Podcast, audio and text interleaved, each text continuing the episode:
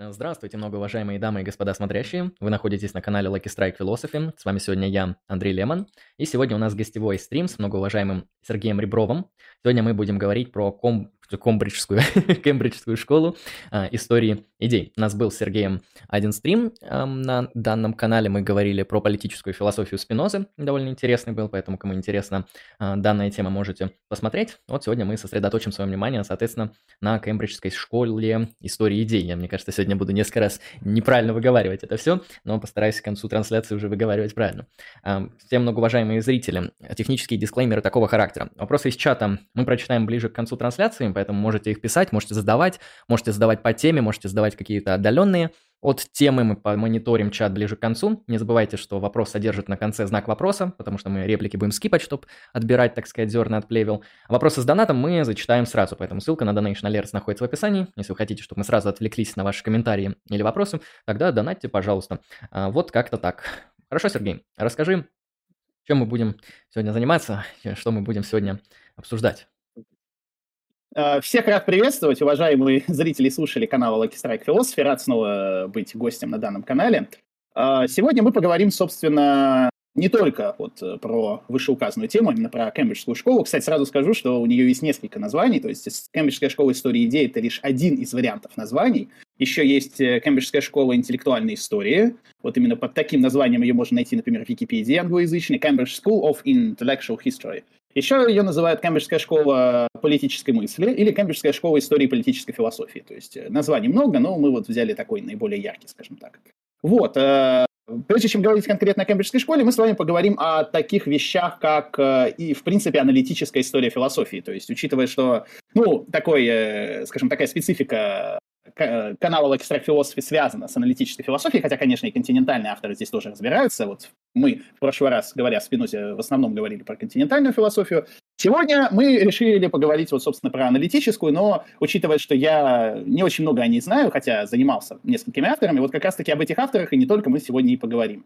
Ну, значит, наверное, хотелось бы рассказать о такой вещи, как аналитическая история философии, просто по той причине, что, ну, не буду открывать Америку, действительно, аналитическая философия зародилась в определенное время с, ну, с таким вот методологическим манифестом. Давайте, ребята, рассуждать философски наиболее открыто, понятно, на таком прозрачном языке, который можно спокойно понять, где не будет вот таких вот, скажем, жестких, э, каких-то абстрактных, непонятных рассуждений, там какой-нибудь шизоязык там и так далее. И что самое важное, это достоверность и точность. Именно под, таким, э, под такими лозунгами писали свои работы, в частности, такие гуру э, аналитической философии, как Бертран Рассел ну, у которого действительно есть огромные достижения, как у логика, кстати, не только как у философа, там в математике он тоже сделал большое достижение. В общем, а, однако, когда мы говорим об истории философии, то действительно аналитическая философия имеет э, несколько такие непростые отношения с историей философии. Ну, начнем с одного простого факта. История философии, то есть история философской мысли, традиционно в странах, э, где преобладают аналитические философы, не считается особо перспективным занятием. То есть ею, конечно, занимаются, но Э, скажем так, это далеко не первый порядок, которым стоило бы заниматься человеку с философским образованием. Это, кстати, не мое мнение. Можете послушать, например, лекцию Вадима Васильева. Это, наверное, такой один из главных известных э, аналити- российских аналитических философов, академик э, или член-корреспондент, я не помню, РАН. Вот он как раз в Институте философии как-то выступал с темой, где говорил примерно то же самое, что, в принципе, история философии там, в тех же Соединенных Штатах или Великобритании не считается особо перспективной темой. Ну, как бы там, если ты, будучи молодым философом, пришел в эту область, э, ну, скажут, ну, молодец, а почему там, например, в логику не пошел, почему не пошел там в эпистемологию или там в теорию искусственного интеллекта, там что-нибудь такое вот. Ну, да, ну, я бы тут ты... Э, добавил да, да, момент да. такой. Э, да, можно даже в этику-политику пойти, в принципе. Я, по-моему, смотрел интервью с Джоном Сёрлем, где у него там спрашивали, какие авторы из истории философии на вас больше всех повлияли. И, ну, по дискурсу этого вопроса ощущалось, что, а, ну, что вопрошающий имел в виду каких-то таких древних классических авторов, там ожидалось, что он скажет там наподобие там Платон, Аристотель, там, Фома, что-нибудь такое серьезное.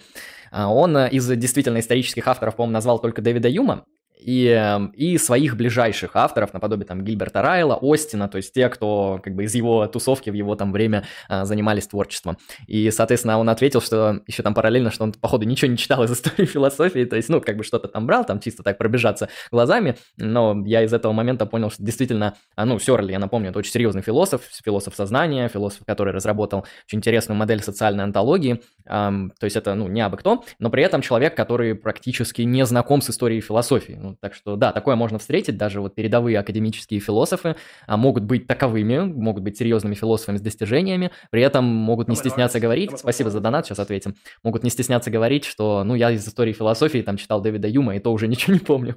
Так что, да, бывают такие моменты.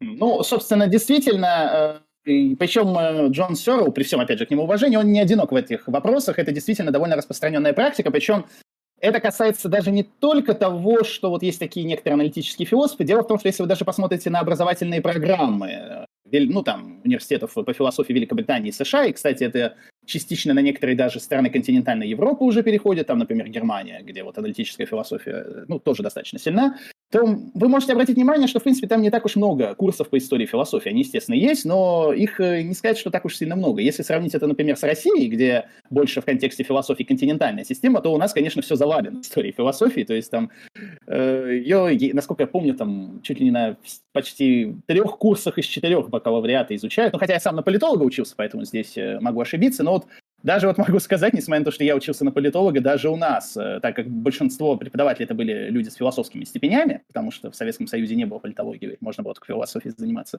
У нас, например, история политучений, ну такая историческая дисциплина, шла четыре семестра, то есть два курса. Еще один семестр была политическая философия, еще один семестр современные политические теории, и еще один семестр кафедральный, какие-то тоже. То есть, как бы, даже вот на политологов это в России сохраняется, но это не только, и во Франции похожая история, то есть историю философии учат от корки до корки, в отличие вот от э, страны с аналитическим складом э, философского знания. Плохо это хорошо, не мне судить. Э, действительно, ну, Понятно, что там зато студенты вот, в соответствующих учреждениях лучше знают там логику, там теорию аргументации и так далее, то есть преимущество есть у того и другого подхода. Но что здесь важно отметить, это то, что действительно э, из-за этого еще на ранних этапах развития аналитической философии возникло довольно... Ну, сейчас стали часто возникать конфузные ситуации, из-за которых э, таких знаменитых аналитических философов нещадно критиковали, как в их э, родных странах, так и, собственно, в континент, странах континентальной Европы, потому что ну, зачастую, там, если мы даже возьмем такую, ну, знаменитейшую книгу, как «История западной философии Рассела», ну, могу сказать, что действительно книжка хороша для популярного ознакомления, но там, если специалист там, по какому-нибудь Канту или Гегелю почитает то, что о них пишет Рассел, то, конечно, им будет очень плохо. Мне даже да. казалось, что человеку, который, в принципе, знаком с историей философии хотя бы на уровне там бакалавриата, философского, он поймет, что что-то с этой книжкой, ну, немножко не так. Да, и, кстати, часто говорят то, что Расселу за эту книгу, по-моему, дали Нобелевскую премию, а, и угадайте, по какой дисциплине ему дали Нобелевскую премию, можете сказать, по философии. К счастью, ему дали по литературе. То есть, я, насколько помню, Рассел, он Нобель имеет по литературе, поэтому, эм, к счастью, Нобелевский комитет, он, наверное, заподозрил, что что-то здесь не так, и отнес его книгу «Историю западной философии» к литературным произведениям, нежели к философским произведениям. Хотя, в принципе, за основание математики ему, наверное, и могли бы ну, если бы логицизм удался, ему, наверное, могли бы как бы дать э, по философии Нобель, но как-то это все такой эм, сложный момент. Хотя мне тут подсказывают, что нет Нобеля по философии, ну ладно, тогда не буду в это лезть. Так, я сейчас, с твоего позволения, прервусь на донатик, тут не вопрос, просто комментарий зачитаю. А, немного критики, 150 рублей, спасибо тебе большое. Комментарий следующий. Это какая-то буржуазная схоластика началась. Страйк и отписка. Пойду Яровского смотреть. Спасибо немного критики за 150 рублей. Да, у нас тут сегодня суровая буржуазная схоластика. По-другому никак. Да, да, вот так вот все и происходит. Приходят новые зрители и уходят. Ну, в общем, смотрите, да, действительно, да, история западной философии, это были лекции Рассела, которые он читал по, во время своего такого турне по Соединенным Штатам. И действительно, там многие главы, ну, они написаны крайне небрежно. И вот, как Андрей даже сказал, не нужно быть большим специалистом, чтобы понять, что там, ну, все не очень хорошо с точностью там, и так далее. Там, например, один мой знакомый как-то сказал, ну, господи, ты почитай главу про Канта, это же такой кринж, ну, ё-моё. Там, ну, и, и надо сказать, что действительно это не был какой-то исключительный случай, потому что очень многие аналитические философы при всех своих достижениях, как логиков, там, как эпистемологов, они действительно, ну, не очень хорошо, вот, многие даже не очень хорошо знали, в принципе, историю философии, то есть они относились к этому как чем, ну, как в науке. Вот зачем мне знать историю заблуждений? Как бы, я лучше узнаю современное состояние. В принципе, это можно даже у Wittgensteina найти где-то, я не помню точно где, что вот история мысли – это история вот таких вот э, языковых ошибок, как бы, и не историчность – это не минус, это плюс даже. Вот. И, в принципе, можно даже еще вспомнить, например, Карла Поппера, который, ну, действительно стал знаменитейшим эпистемологом, там, с э, критерием Поппера, там, и принципом, ну, принцип фальсифицируемости это и есть критерий Поппера. Но при этом, конечно, вот когда вспоминают о Поппере как об историке философии, там берут книжку «Открытое общество враги», которая на самом деле не особо историчная, ну, он как бы не претендовал на это, но э, действительно, что критика Поппером Платона за тоталитаризм, за там, Гегеля, то же самое, ну, там, я говорю, не нужно быть большим специалистом, чтобы увидеть, что это очень слабая работа, причем э, там, меня в свое время даже поражало, что когда Поппер критикует Гегеля, он ссылается на Шопенгауэра. Ну, как бы нашли какого точного и научного мыслителя, на какого более точного и научного мыслителя сослаться. Ну, с другой стороны, у Шопенгауэра были такие разоблачающие аргументы, то, что Гегель, он трактирщик, и человек с лицом, как у трактирщика. То есть, по-моему, это достаточно, чтобы не, не читать ничего из Гегеля, то есть уничтожил по фактам. Ну да, да, да. Так и больше скажу, один э, известный российский специалист по Канту, я, правда, забыл, каюсь его фамилию, он как-то шутил, что там исследователи доказали, что Гегель предпочитал курить какой-то особый сорт табака, который действительно имел наркотические свойства, осуждаем, кстати, на всякий случай. А, и вот э, теперь вы понимаете, почему его произведения написаны таким языком. Вот. Mm-hmm. Ну, собственно, да. Ну, собственно, как вы понимаете, действительно, с историей философии у аналитических философов все было очень сложно. И Хотя при этом надо сказать, что действительно существовали историки философии, которые связаны были с аналитической традицией. Ну, скажем так, они скорее относились больше к жанру политических философов. Это такие авторы, ну, например, как э, Исайя Берлин. То есть, кстати, русский иммигрант, э, который вот в итоге обосновался в Кембридже и стал очень известным автором. Там, например, у него эссе было «Два понятия свободы», вроде как-то так называлось. Мы, кстати, даже изучали это на политической философии в университете. Там, или, например, Майкл Оукшот, тоже довольно известный автор, хотя менее известный, чем Берлин. Ну, то есть, э, скажем так, эти авторы не сильно претендовали на связь с аналитической философией, потому что все-таки раскол между аналитиками и континенталами, он не касался темы политики, э, осмысления, он скорее там языка, там, изложения касался. Но все-таки эти авторы были, и несмотря на то, что они были историками, которые, в отличие от Рассела или Поппера, ну, вроде как специализировались, то есть это была их тема, не сказать, что они также как-то очень серьезно относились к методологии, которую они используют. То есть там тот же Берлин, например, искал тоталитаризм и у Руссо, и у Платона, там, ну, то есть вот, э, вот абсолютный антиконтекстуализм, то есть как можно вот э, описать тех авторов. То есть люди, в принципе, ну, э, приписывали многим великим мыслителям прошлого те проблемы, проблем, проблематику, там, какие-то вопросы, которые объективно у них не могли обсуждаться. Ну, то есть, понятное дело, что там какому-нибудь Платону идея тоталитаризма, ну, не могла прийти в голову просто в силу развития греческого общества, но это мы понимаем. А э, действительно, если вы воспринимаете философов прошлого как собеседников, с которыми вы можете вот обсуждать современные проблемы, то, конечно, с вами все будет э, по-другому, по-другому будете на это смотреть. И вот именно в этом ключе возни, э, появилось э, несколько исследователей, которые задались вопросом. Там, Хорошо, ребята, если вот мы, аналитические философы, постоянно претендуем на то, что вот э, мы э, такие точные, то есть мы претендуем на достоверность, на проверяемость, то есть на вот простоту, изло... ну там, прозрачность изложения, то почему эти принципы не должны также касаться истории? То есть вот почему не может быть полноценной аналитической истории философии, то есть вот, которая выстраивалась бы таким же образом, как, например, там логика, там философия сознания, эпистемология и так далее. И вот э, это действительно, вот, казалось бы, простая идея по современным дням, но тогда она действительно стала революционным. Это я сейчас говорю про 60-е годы 20 века. Именно тогда вот возник вот этот вот тренд, а давайте-ка мы создадим аналитическую историю философии. Причем, э, на удивление, этот тренд задали даже не философы по ну, профессиональной своей компетенции, это были историки.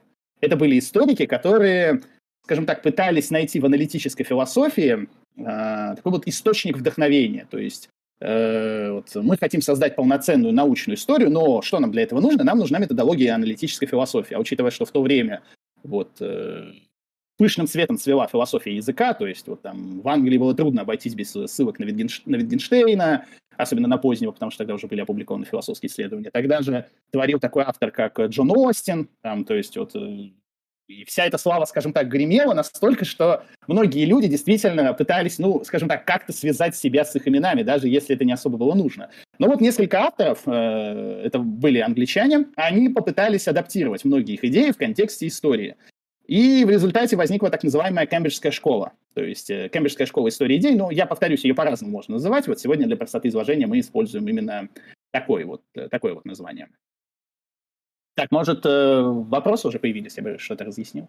Ну, я, наверное, бы, да, пару комментариев вставил. Действительно, в аналитической философии есть такое неприятие истории или очень такое вторичность отношения к историческим контекстам. И с одной стороны, да, это как бы как, как исследователи мы ему понимаем, что это немного неправильно, да, так пренебрежительно относиться к истории, но с другой стороны, это позволяет действительно э, создавать э, такой академический разговор, в котором мы, например, раз на раз с Платоном разговариваем. То есть нам не нужно, там, не знаю, э, искать тонкости греческой культуры, языка, биографии Платона, вот то, чем по-настоящему серьезно занимаются историки философии. Мы берем какой-то диалог Платона, нам на самом деле это в конечном счете не важны интенции Платона, мы берем какие-то вот мысли, какие-то аргументы, которые там, например, излагает какой-то из персонажей, там, или Фросимах, или Сократ, или Минон, или... И дальше мы смотрим, как бы мы вырываем из этого всего некоторую позицию, тезис, форму обоснованности этого тезиса, и можем с этим вполне себе спорить. Можем потом на эту позицию там вешать ярлыки, потом как-то ее называть, как-то с ней спорить, находить противоречия и так далее, и так далее. Это в каком-то смысле эм, мы, э, мне почему нравится этот подход, потому что здесь происходит, наверное, такая вот некоторая реадаптация истории, а потому что вот я, как замечал, действительно, на российских факультетах философы и, в принципе, гуманитарное знание глубинно погружено в историю, и когда можно иногда можно спросить специалиста, что он думает по тому или иному вопросу, и, вероятнее всего, его рассуждение будет как-то встраиваться в анализ э, какого-то автора, да, это он будет говорить через призму вот этого исторического автора, что, в принципе, неплохо, да, но такое чувство, что мы ожидаем услышать не просто разговор через призму автора, да, как ретрансляцию, а мы ожидаем услышать позицию, да, и некоторую форму обоснования позиции.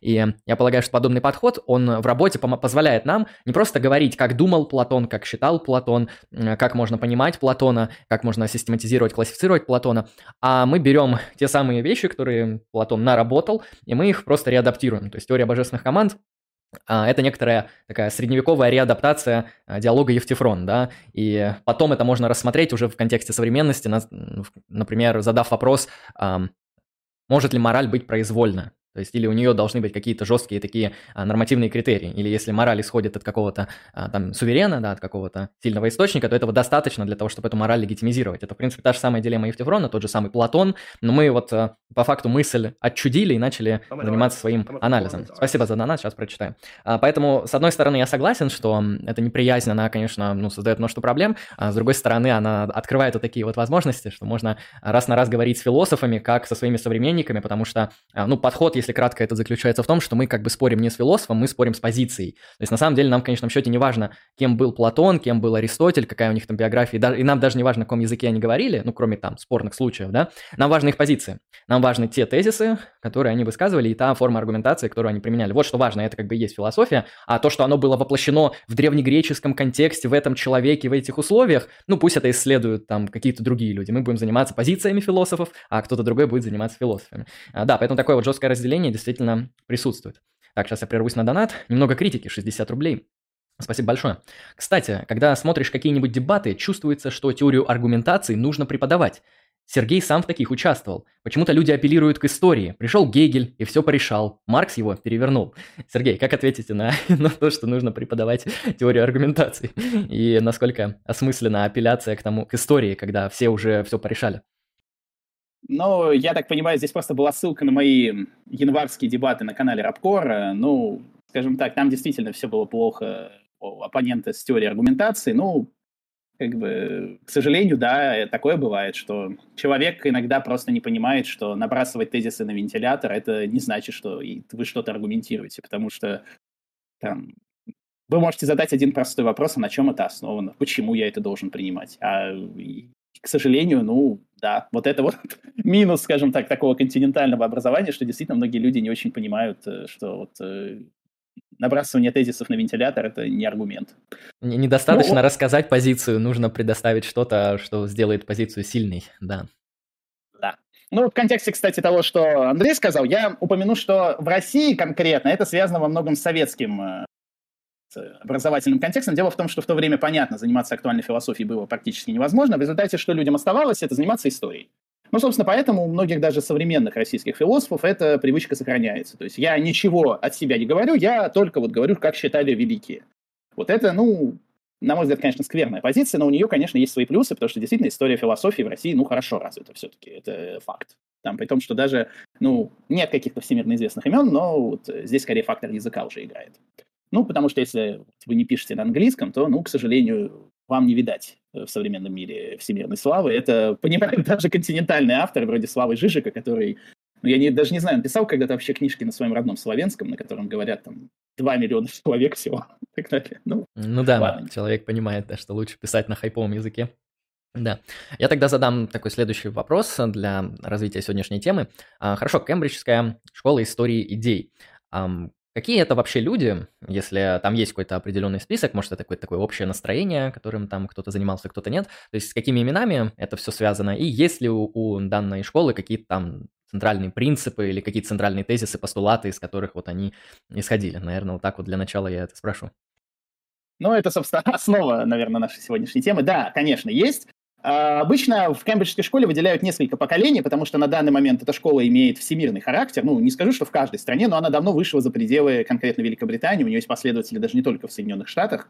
Там и есть и в Италии, Финляндии, там, в Германии. Я вам больше скажу, даже есть российские представители Кембриджской школы. Ну, не сказать, что вот, э, они имеют какой-то такой огромный вес, но к методологии Кембриджской школы, ну, несколько таких довольно известных исследователей в России себя причисляет. Эм, я потом упомяну уже вот о нескольких поколениях школ. Вначале поговорим, конечно, про самых основных. Их, как правило, выделяют трое, хотя, ну, не сказать, что они все внесли равный вклад. Это три англичанина. Они все были историками по образованию, которые вот в свое время обратились к философии. Это Квентин Скиннер, которого, в принципе, не стоит путать его с другим Скиннером. Есть еще известный Скиннер-психолог, а вот это Бихевиорист, который... А, да, это, да, это да, не бихевиорист, о котором ты сейчас говоришь. Угу, да. Вот, я, я такой, а когда это бихевиорист Скиннер успел в историю философии сделать вклад? Хорошо, да, это важно, что уточнили. Угу. Да, а это его однофамилец, просто Скиннер в Британии, ну, такая относительно популярная фамилия. Вот. Э, могу вам сказать, что иногда в истории философии это бывает. Ну, возьмем какого-нибудь э, персон... каких-нибудь персонажей по фамилии Шмидт. Э, вы замучаетесь смотреть, сколько там этих Шмидтов было в истории. Настолько, что даже Макс Штирнер имеет, имел, насколько я помню, настоящее имя Иоганн Гаспар Шмидт. Ну, слава богу, вот он взял себе псевдоним, чтобы его ни с кем не путали. Ну вот, Квентин Скиннер, именно Квентин, э, это фактически, он, кстати, до сих пор жив, преподает, насколько я помню, в Лондоне. Э, уникальный достаточно автор, то есть он начинал как такой историк-методолог, а в итоге, кстати, даже стал заниматься не только историей, а стал вполне себе самостоятельным политическим философом, то есть как бы историк вышел вот за пределы чистой такой истории. Э, это Джон Покок, тоже, ну, он такой британец-новозеландец, то есть он долгое время в Новой Зеландии прожил. Самый старший, кстати, представитель Кембриджской школы, ему, насколько я помню, почти уже сто лет. Э, он в Америке где-то преподает. Э, ну, как говорили некоторые коллеги, на письма по электронной почте он уже не отвечает, но все-таки человек уже почти сто лет, и он, тем не менее, продолжает работать. И Джон Дан, вот. Э, три таких вот э, Квентин Скиннер, Джон Покок и Джон Дан. Джон Дан в меньшей степени, надо сказать, хотя, кстати, он был первым, кто написал один из первых э, манифестов методологических Кембриджской школы. Но, надо сказать, Джон Дан довольно быстро от вот этого проекта отошел и стал самостоятельным политическим теоретиком. Кстати, вы его книжку на русском языке можете даже найти. Она называется «Не очаровываться демократией», что-то так вроде бы. В, институ... в издательстве Института Гайдара выходила. То есть эта книжка уже к Кембриджской школе отношения не имеет, но, скажем так, Джон Дан стал одним из таких первых вот авторов манифестов. Но, конечно, Самым главным в этой тройке стал Квентин Скиннер, который в конце 60-х годов, а именно в 1969, насколько я помню, написал достаточно объемную статью, она где-то страниц 40, если я правильно помню, которая называется «Значение и понимание в истории идей. Meaning and Understanding in the History of Ideas». То есть вот в английском, в, англи... в оригинале звучит. Очень важная статья, и она есть на русском языке. Вот, кстати, сейчас я продемонстрирую даже вот э, несколько... Вот я надеюсь, что книжку видно. Книжка называется «Кембриджская школа. Теория и практика интеллектуальной истории». Она вот выходила в издательстве «Новое литературное обозрение». Кстати, в интернете есть. Ее, правда, довольно часто блокируют за авторские права, но вы можете ее найти. В этой книжке не только эта статья, там собрано несколько программных манифестов Кембриджской школы, в том числе, кстати, и работы нескольких российских специалистов, где вот они пытаются применять этот метод. Вот Джон Покок тоже написал несколько манифестов, э, и, в принципе, если вы внимательно посмотрите работы Покока и Скиннера, они, тем не менее, несколько отличаются. Там, у них и языки отличаются. То есть из-за этого некоторые авторы говорят, в принципе, что Кембриджская школа — это скорее такой очень условный бренд, и скорее стоит говорить об отдельных авторах. Ну так вот, в чем суть э, методологии Кембриджской школы? Почему она стала знаменита? На первый взгляд можно сказать, что методология достаточно простая и, в принципе, не особо отличается от методологии обычной исторической науки. Основа их метода — это контекстуализм. То есть то, что та или иная философская, политическая, любая другая идея должна рассматриваться в историческом и интеллектуальном контексте. Казалось бы, очень банальная идея, но тем не менее для тогдашней истории философии это не была такая уж банальная идея. То есть классический пример это то, как вот, например, э, теоретики Кембриджской школы критиковали, вот, э, ну, я уже упоминал Исаю Берлина, который просто вот оперировал понятие свободы. Вот есть свобода у Хана Аренд, есть свобода, там, не знаю, у Руссо, есть свобода там по Аристотелю и так далее. И все мы говорим сейчас про одну свободу. А теоретики Кембриджской школы на это скажут, ну, друзья, вы оперируете понятием свободы слишком вольно. Во-первых, вечных, э, на, их, на их взгляд, вечных философских концептов и проблем просто не существует, потому что в разное время возникают разные проблемы, и их стоит изучать именно в их контекстах. То есть, да, э, если вы, например, изучаете, вот что означает э, государство, вы, вам стоит обратить внимание, что даже сами слова, которые мы используем для современного описания государства, то они, во-первых, серьезным образом отличаются не только в истории, но даже в разных языках. Ну, то есть классический пример по-английски государство state. По-немецки, например, штат. По-французски это. Ну, по-русски, понятно, государство. И стоит обратить внимание, что даже в английском языке слово state возникло далеко не сразу. Если вы даже возьмете Гоббса, вот, ну, Томаса Гоббса, который является, в принципе, наверное, создателем э, ну, теории нового временного государства, даже у него слово state ну, не имеет такого полного раскрытия. Он, например, активно использует э, термин Commonwealth, ну, то есть вот, вот общее достояние или вот республика. А, и в этом плане, когда, например, вот Карл Поппер говорил о том, что Платон тоталитарист, потому что вот он допускает все власти государства, с точки зрения теории Кембриджской школы это полный бред, потому что у Платона нет никакого государства, у него есть политея. Политея – это не государство, это политея. И вот, э, вот этот вот ход, он, в принципе, начал распространяться на вот, э, другие работы теоретиков Кембриджской школы. Причем, что самое интересное, они, вот как я и сказал, использовали для этого британскую аналитическую философию языка. То есть, во-первых, они использовали понятие языковой игры Витгенштейна, они использовали теорию речевых актов Джона Остина. То есть они вот, например, анализируя какого-то конкретного автора, они, у них главные задачи какие? Что автор хотел сказать, каким он образом хотел это сказать, и э, как это в итоге начало восприниматься. То есть я еще не сказал об одной вещи, дело вот в чем. Еще до появления Кембриджской школы был такой британский историк политической мысли Питер Лассвуд. Он не очень стал известным, э, в, основ... в особенности он как раз прославился тем, что вот он повлиял на Кембриджскую школу. Что сделал Питер Лассвуд? Он опубликовал книжку «Патриарх» Роберта Филмера. Ну, для тех, кто не знает, Роберт Филмер – это был такой британский религиозный философ, э, рейлист, э, который прославился в основном тем, что его раскритиковал Джон Лок в первом трактате о правлении. Вот есть два трактата о правлении Джона Лока. В основном все говорят про второй, потому что там вот изложено его позитивное учение о государстве, там трудовая теория происхождения собственности, а про первый редко кто вспоминает. А вот как раз в первом трактате Лок критикует активным образом Филмера. И надо сказать, что Филмер действительно долгое время был известен в основном только по Локу. А это ведь был действительно в какой-то мере искаженный образ, потому что понятно, что когда человек кого-то критикует, ну, он часто ему приписывает что-то. Похожая история была со многими мыслителями, которых, например, критиковал Маркс. Там Штирнер какой-нибудь, Бруно Бауэр, вот там можно задать вопрос, ребята, кто сейчас читает Бруно Бауэра? Вот что вы знаете о Бруно Бауэре, кроме того, что его критиковал Маркс? На самом деле особо ничего, потому что он даже на русский язык не переведен. То есть э, я даже не знаю, если на английском ли. Ну, то есть такая история довольно часто случается. Вот. И Питер Ласвет, он написал несколько статей и опубликовал книгу Роберта Филмера. И выяснилось, что на самом деле там ситуация была гораздо сложнее, потому что Роберт Филмер, в общем-то, не собирался вот, быть пропагандистом защиты короля. Он скорее исходил из собственной религиозной практики, там для него Библия являлась историческим источником, и он воспринимал власть короля как власть вот Адама над своими детьми. Ну, то есть, э, и действительно, надо сказать, что статья Лас, статьи Ласвата, они проделали, ну, совершили такой достаточно революционный э, перелом мышления, потому что никто не ожидал, что там какой-то там этот устаревший реакционер Роберт Филмер может быть таким. И вот этот вот заряд, скажем так, на поиск контекстов, он на самом деле повлиял на авторов Кембриджской школы и вот э, на их вот этот вот контекстуализм, то есть вот э, желание анализировать какую ту или иную философскую мысль именно в историческом интеллектуальном контексте, при этом используя там анализ авторских идиом, анализ высказываний. И вот надо сказать, что вот здесь уже можно найти некоторые отличия, например, потому что вот э, Джон Покок, он больше больше, чем Квентин Скиннер, например, делает расчетный дискурс-анализ. То есть вот он, его больше интересует даже язык, чем сам автор. То есть он даже себя называет так пафосно историк дискурсов. Вот у Скиннера такой больше личностный подход. И вот надо сказать, что действительно, вот э, если вы возьмете вот эту книгу, здесь есть э, несколько вот этих программных манифестов. Особо, конечно, рекомендую вот meaning and understanding, ну, то есть значение понимания в истории идей. Э, и вот этот вот, э, скажем, настрой, он в конечном итоге, ну, не сказать, что стал таким абсолютно всеобщим, но вот он серьезным образом подкосил вот эти вот э, позиции сторонников, ну, скажем так, небрежности в контексте высказывания об истории философии. И, ну, в принципе, надо сказать, что, наверное, главные противники Кембриджской школы на методологическом уровне, их можно обозначить, наверное, как деконструктивисты. Ну, я сейчас имею в виду не только Derrida, там, а я имею в виду тех, кто использует историю философии как, э, ну, скажем так, э, возможность для собственного высказывания. То есть, вот, которые относятся к историческим э, знаменитым текстам не как вот к источникам, написанных, э, написанным при определенных обстоятельствах в определенное время, а как вот такая потенциальная возможность, а вот сейчас вот я опубликую какое-то революционное прочтение какого-нибудь Гегеля. Там. Вот. Ну, то есть понятно, что там то, как, например, пишет об истории философии Славы Жижик, это вот как раз-таки анти-кембриджская школа. А, на самом деле у этой пози... у подобной методологии есть как плюсы, так и минусы. То есть она не полностью, вот, что называется, уникальна, но я думаю, мы об этом еще поговорим. Может... Mm-hmm. Да, я тут пару комментариев вставлю. Ну, интересный подход.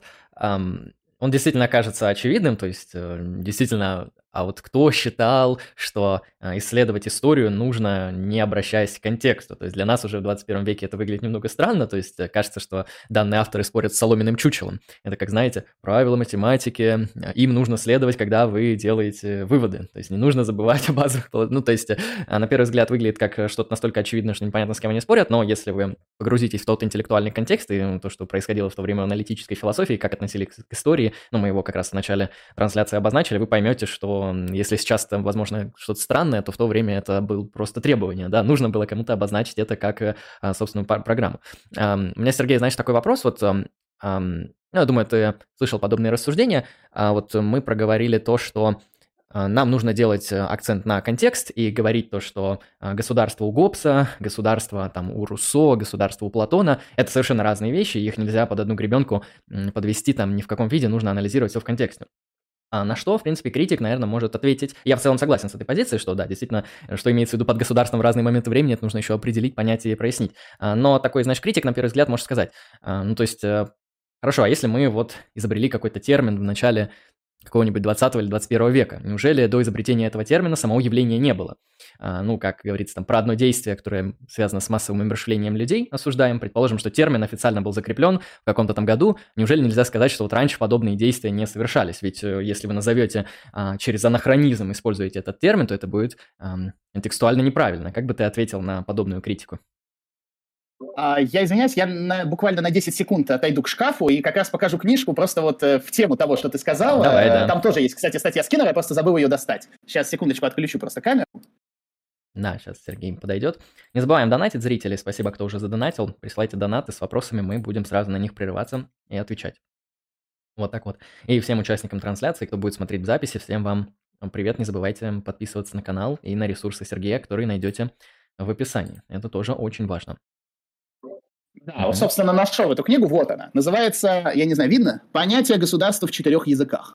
Mm-hmm, да. Вот, в Европейском университете выходила. А, тут, собственно, есть четыре статьи. Это статья, кстати, Скиннера про state в английском языке. Это статья французского политолога Доминика Кола про «это», ну, то есть французский термин государства. Это статья Олега Хархордина. Это, кстати, российский представитель, можно, ну, можно его так назвать, Кембриджской школы, ну, точнее, тот, кто пытается вот, использовать эту методологию. И еще про финском языке, я, к сожалению, сейчас не могу прочитать, то есть не знаю финского, но тем не менее. Ну, то есть вот э, касательно вот аргумента с э, этим, с государством, как бы можно было здесь ответить? Ну, понятное дело, что очень многие явления получают название, наименование уже впоследствии. То есть, ну, там, геноцид какой-нибудь, который действительно а, ну, существовал там с древнейших времен, просто получил название довольно поздно. Но в чем здесь тема с государством? Дело просто в том, что то, как понимали государство там в разные века, оно кардинальным образом отличалось. Вот э, что здесь делает, кстати, Скиннер, который, кстати, помимо вот, э, ну, у него несколько тем есть, которыми он профессионально занимается, в частности, вот э, помимо методологии истории идей, он является одним из самых известных в мире специалистов по Гоббсу. То есть вот он написал о нем несколько книг, и, наверное, ну, никто так не знает досконально Гоббса, как Скиннер. И вот, собственно, вот он делает э, какой аргумент, что действительно, если вот, например, мы возьмем такого автора, как Никола Макиавелли, который жил, ну, незадолго до Гоббса, просто на столетие раньше, э, что можем обратить внимание? Что действительно, когда Макиавелли и Гоббс пишут о государстве, они пишут немножечко по разных вещей, о разных вещах. Почему? У Макиавелли государство очень сильно персонифицировано. То есть у него государство – это фактически продолжение руки князя, ну или государя, там, неважно. У Гоббса же, почему он является создателем нового временного государства, у него государство – это, представьте, такой огромный механизм, в котором есть кабинка, через которую этот механизм управляется. Действительно, пилот этой кабины или пилоты, их может быть много, они меняются, но сам механизм остается. То есть вот это вот такой образ, э, что вот государство – это такая безличная структура, у которой может меняться просто управляющий, это вот действительно до Гоббса, ну, особо никем не было, не практиковалось. То есть даже вот если возьмем там какого-нибудь Жана Бадена, э, создателя, кстати, теории суверенитета, у него тоже, ну, нет, э, есть преступление против короны. Вот есть э, суверен, и вот государство – это продолжение воли суверена. То есть, То есть здесь деперсонификацию это мы впервые у Гоббса можем такое обнаружить, где государство и люди это, ну, по факту разные сущности, потому что люди меняются, государство остается. Гоббс, я как понимаю, в этом плане холист. Ну, то есть раз государство это что-то, что такое вот институциональное образование, которое не зависит от людей, ну, понятно, что без него оно не будет существовать, но в целом там могут быть плюс-минус разные люди, но государство все равно будет одним и тем же. Да, да, ну, по мнению Скиннера так. Ну, в принципе, если мы посмотрим на современ... многие современные государства, хотя, кстати, не все. То есть есть государства, которые действительно же очень сильным образом зависят от личности там, какого-нибудь диктатора и так далее. А есть, например, там, ну, не знаю, Соединенные Штаты какие-нибудь, где действительно постоянно меняются люди, которым управляют, а государство остается. Ну, вот, вот это вот как раз воплощение теории Гоббса, то есть вот теории нового временного государства. И они также делают, например, с теорией свободы. То есть вот мы потом еще поговорим о политической философии Кембриджской школы, потому что они стали известны не только как методологи истории, но вот, например, э, одно из главных, на что делает Скиннер, это понятие свободы. То есть вот он критикует э, разделение позитивной и негативной свободы, то есть свобода от и свобода для. Почему? Потому что он говорит, что до гоббсовское понимание свободы, которое он называет республиканским, то есть неоримская теория свободных государств, вот это как раз была свобода, которая впоследствии была утеряна. То есть впоследствии, у, у него еще есть одна книжка, у меня ее, к сожалению, нет, но вот она есть в интернете, «Свобода до либерализма». Это вот его лекция большая, переделанная в книжку, где он говорит, что существовала вот классическая республиканская римская теория свободы, то есть свобода как недоминирование. Это то, что... Дело не в том, что вот ваш хозяин там или тот, кто может там, вами управлять, он э, не делает этого. Дело в том, чтобы он не имел вообще возможности это делать. Вот э, что самое интересное, это впоследствии вот эти методологические студии, они повлияли на актуальную политическую философию настолько, что возникло вот течение республиканизма, ну, связанное, например, с именем Филиппа Петтита, это довольно известный моральный политический философ.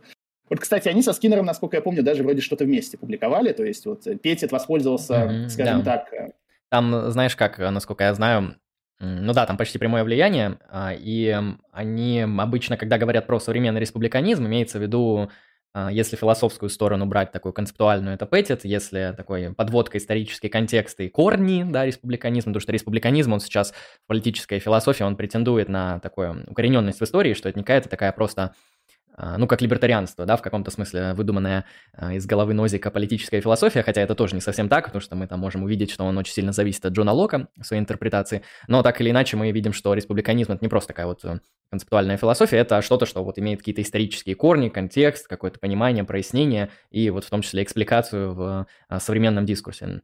Так что да, я не знаю, есть ли у них именно какая-то совместная работа, наверное, что-то есть, но я знаю, что вот они там точно сотрудничают. Ну, я точно знаю, что Петя часто довольно ссылается на Скиннера, это точно. И что самое интересное, в тех работах, где он ссылается на Скиннера, это вот подмечают критики Кембриджской школы, Петит вообще никак не следует вот контекстуализму, он в кучу помещает кучу разных мыслителей из разных контекстов, то есть аргументами пользуется, но вот исходные принципы посылает на все четыре. Ну да, это, наверное, показывает то, что Петти, тот он, он именно действительно моральный политический философ, а Скиннер, он вот тот самый историк и аналитик идей. То есть э, Петти остается философом в этом контексте. А, ну да, это, кстати, еще раз э, отграничивает разницу вот в методологии, потому что философы, они часто пренебрегают контекстуализмом, просто там, вырывают удобные себе аргументы, тезисы, используют ну, в контексте каких теорий. Да, и здесь что очень важно, то, что действительно республиканизм, это, наверное, стала вторая вот такая, кто большая тема Кембриджской школы. А, ну, во многом потому, что они специализируются, несмотря на то, что они пишут по разные вещи. Там, например, Джон Дан на начале своей карьеры, он специализировался на Джонни Локе, у него даже выходила ну, в англоязычной среде довольно популярная о нем книжка, вроде The Political Thought of John Locke, я его даже в интернете находил.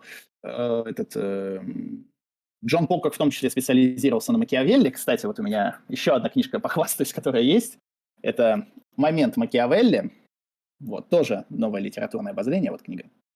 Ее вы тоже можете найти в интернете, в документах ВК. Она, кстати, толстенная, смотрите какая. То есть тут почти 800 страниц.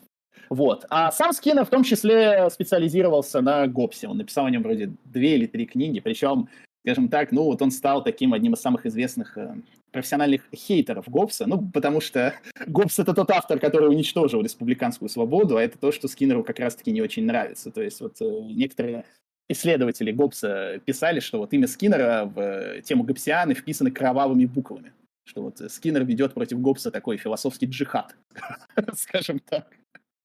Вот. Э, настолько решил разобраться в своем главном враге, чтобы уничтожить его, да, и стал знатным специалистом в исследовании собственного врага. Интересно.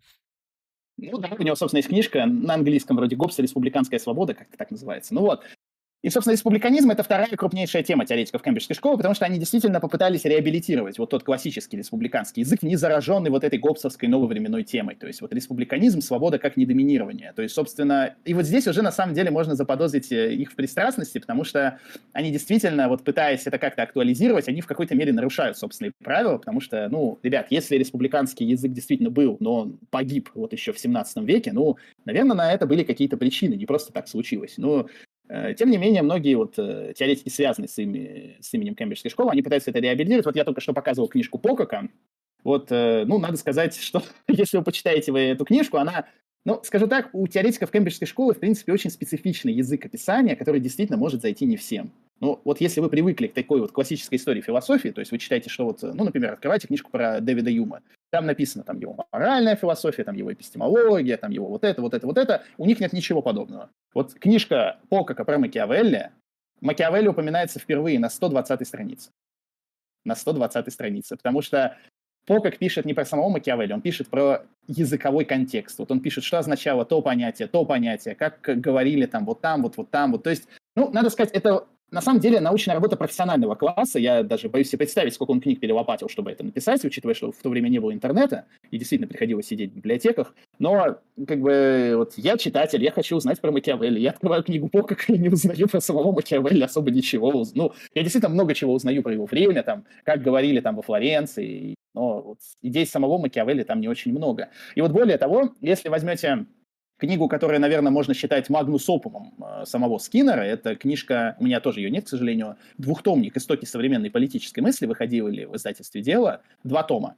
Э, то действительно эта вот книжка считается таким, наверное, главным шедевром теоретиков Кембриджской школы, потому что Скиннер там показывает, как в принципе сформировался наш с вами язык о политике, которым мы сейчас пользуемся, почему он такой там, почему, какая связь со средневековой схоластикой, то есть там все это очень подробно расписано, но Скажу, что читать эту книжку тоже очень сложно, потому что вот вы ее открываете, а Скиннер на вас просто стреляет как будто бы из автомата. Названия городов, названия терминов, это очень сложно все читать. То есть, казалось бы, там, аналитические историки философии а читать очень сложно, я бы даже сказал, сложнее, чем какого-нибудь Делеза. Но я имею в виду не потому, что язык какой-то специфичный, а потому что очень много требований к тому, чтобы это все понять.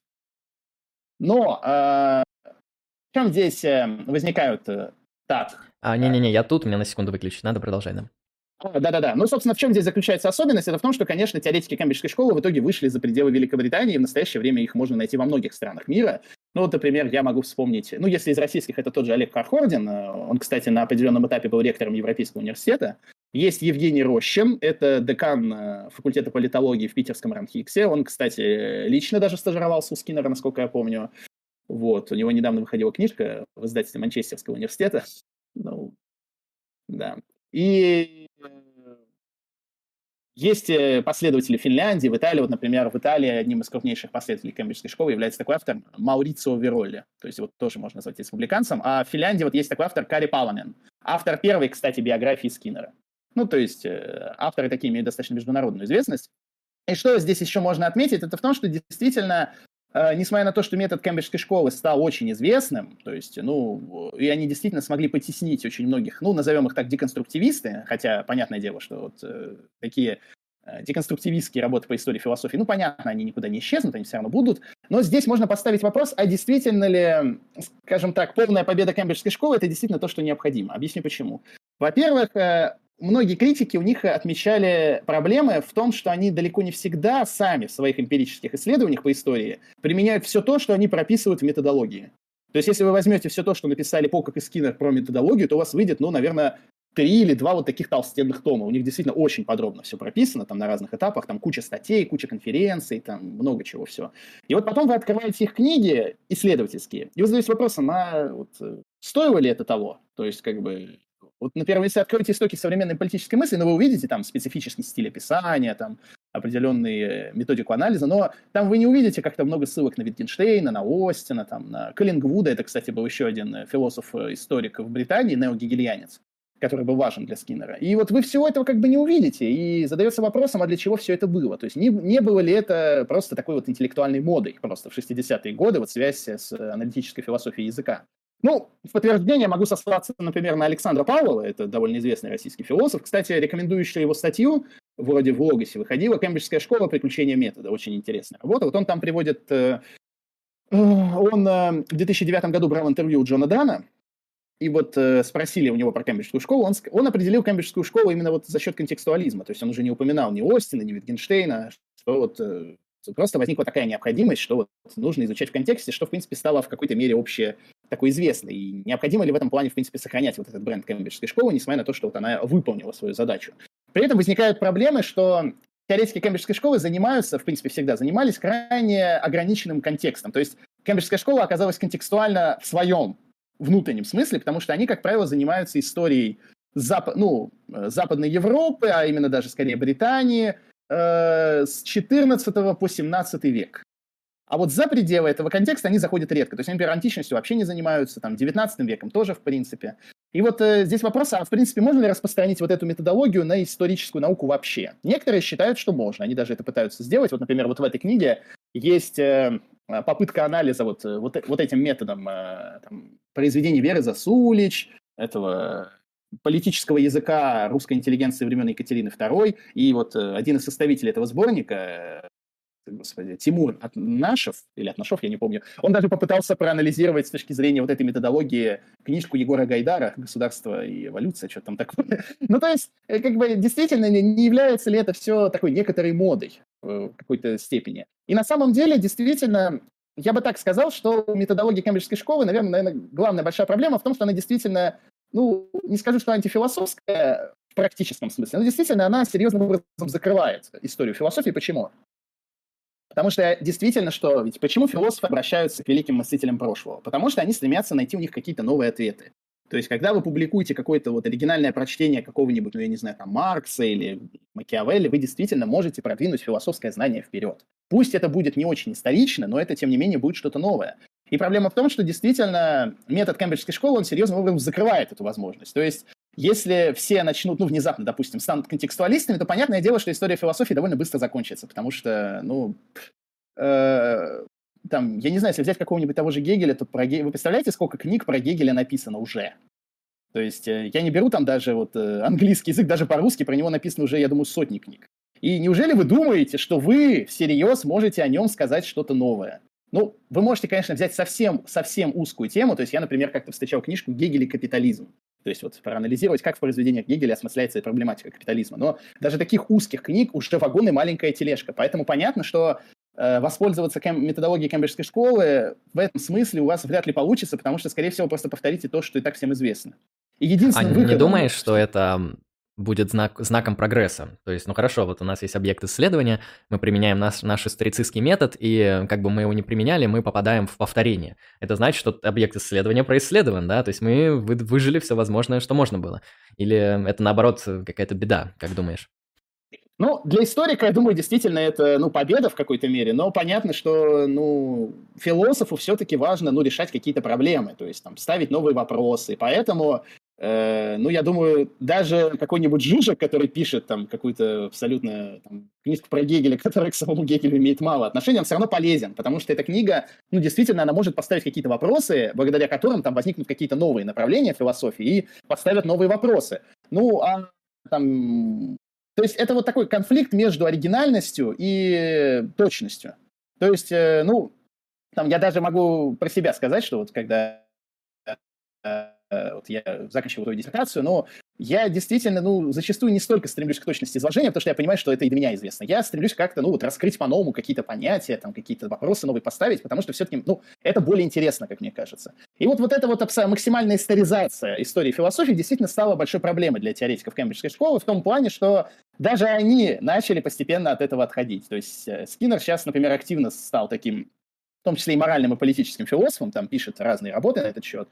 Э, ну, например, у него как-то выходило исследование, кстати, историческое, он изучал эту риторику Шекспира, то есть политическая мысль в пьесах Шекспира, там, вот в его работах. Ну, то есть даже вот такие вот вещи, они, в принципе, действительно поставили серьезный вопрос о том, что а где вот границы вот необходимости вот этой максимальной историзации, и так уж это необходимо. Еще, кстати, отвечу, что был еще один интересный проект, о котором мы подробно сегодня говорить не будем, потому что это другая тема, но в один прекрасный момент возникла аналогичная школа, связанная вот с такой требованием историзации истории философии, только на удивление возникла она в, странах, в стране континентальной Европы, а именно в Германии. То есть я сейчас боюсь ошибиться в произношении, но вот как-то она называлась по-немецки «Begriffsenschichte». То есть ее крупнейшим автором был Райнхард Казелек, это легендарный немецкий историк. И он, на удивление, будучи скорее таким близким к континентальной традиции, он фактически начал заниматься тем же, что и Скиннер. То есть вот у него есть огромный словарь исторических понятий, что то или иное понятие означало вот в конкретный исторический период. Uh, ну, методологические различия у них, конечно, довольно значительные, потому что по Скиннеру, в принципе, история понятий невозможна. То есть возможно только история употребления понятий, потому что uh, с его точки зрения, даже если мы возьмем какой-то один исторический контекст, мы можем обратить внимание, что один и тот же автор использует один и тот же термин в разных смыслах. То есть это вот как раз э, почему Скиннер э, витгенштейнянец вот в этом плане. Ну, вот, это э... тоже, кстати, такой довольно очевидный тезис, потому что мы живем ну, в современности, да, относительно нас, и мы употребляем одни и те же слова в разном значении, в разных контекстах, в разных дискурсах, и нас это не удивляет. То есть для нас не удивительно, что там левые под государством понимают X, либертарианцы Y, а, не знаю, республиканисты Z, и при этом они используют одни и те же слова плюс-минус. То есть, ну, в целом, да, действительно, возможно, что раньше люди жили примерно так же, что одни и те же слова использовали по-разному.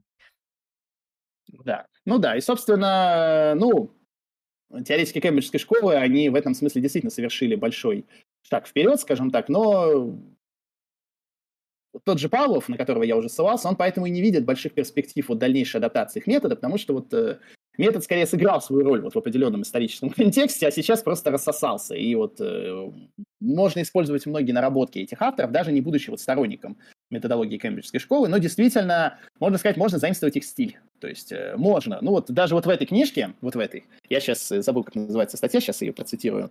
Этого вот есть статья российского историка Сергея Польского, называется «Истязание по натуральной правде. Легитимация насилия и становление рационального политического языка в России этого 18 века. Ну вот действительно могу сказать, я читал эту статью, она довольно большая. Э, там написано вот именно вот как пишут э, сторонники Кембриджской школы, то есть вот анализируется язык, анализируется куча разных документов одного контекста, как в этом документе применялось понятие, вот как в этом. Ну то есть стиль можно действительно заимствовать, другое дело, что ну, а понравится, понравится ли вам этот стиль, потому что могу сказать для себя, несмотря на то, что мне ну, была симпатична Кембриджская школа на определенном этапе, я в ней несколько так разочаровался, потому что я для себя решил, что, ну, я лично не буду так писать, потому что мне, мне не нравится такой язык изложения.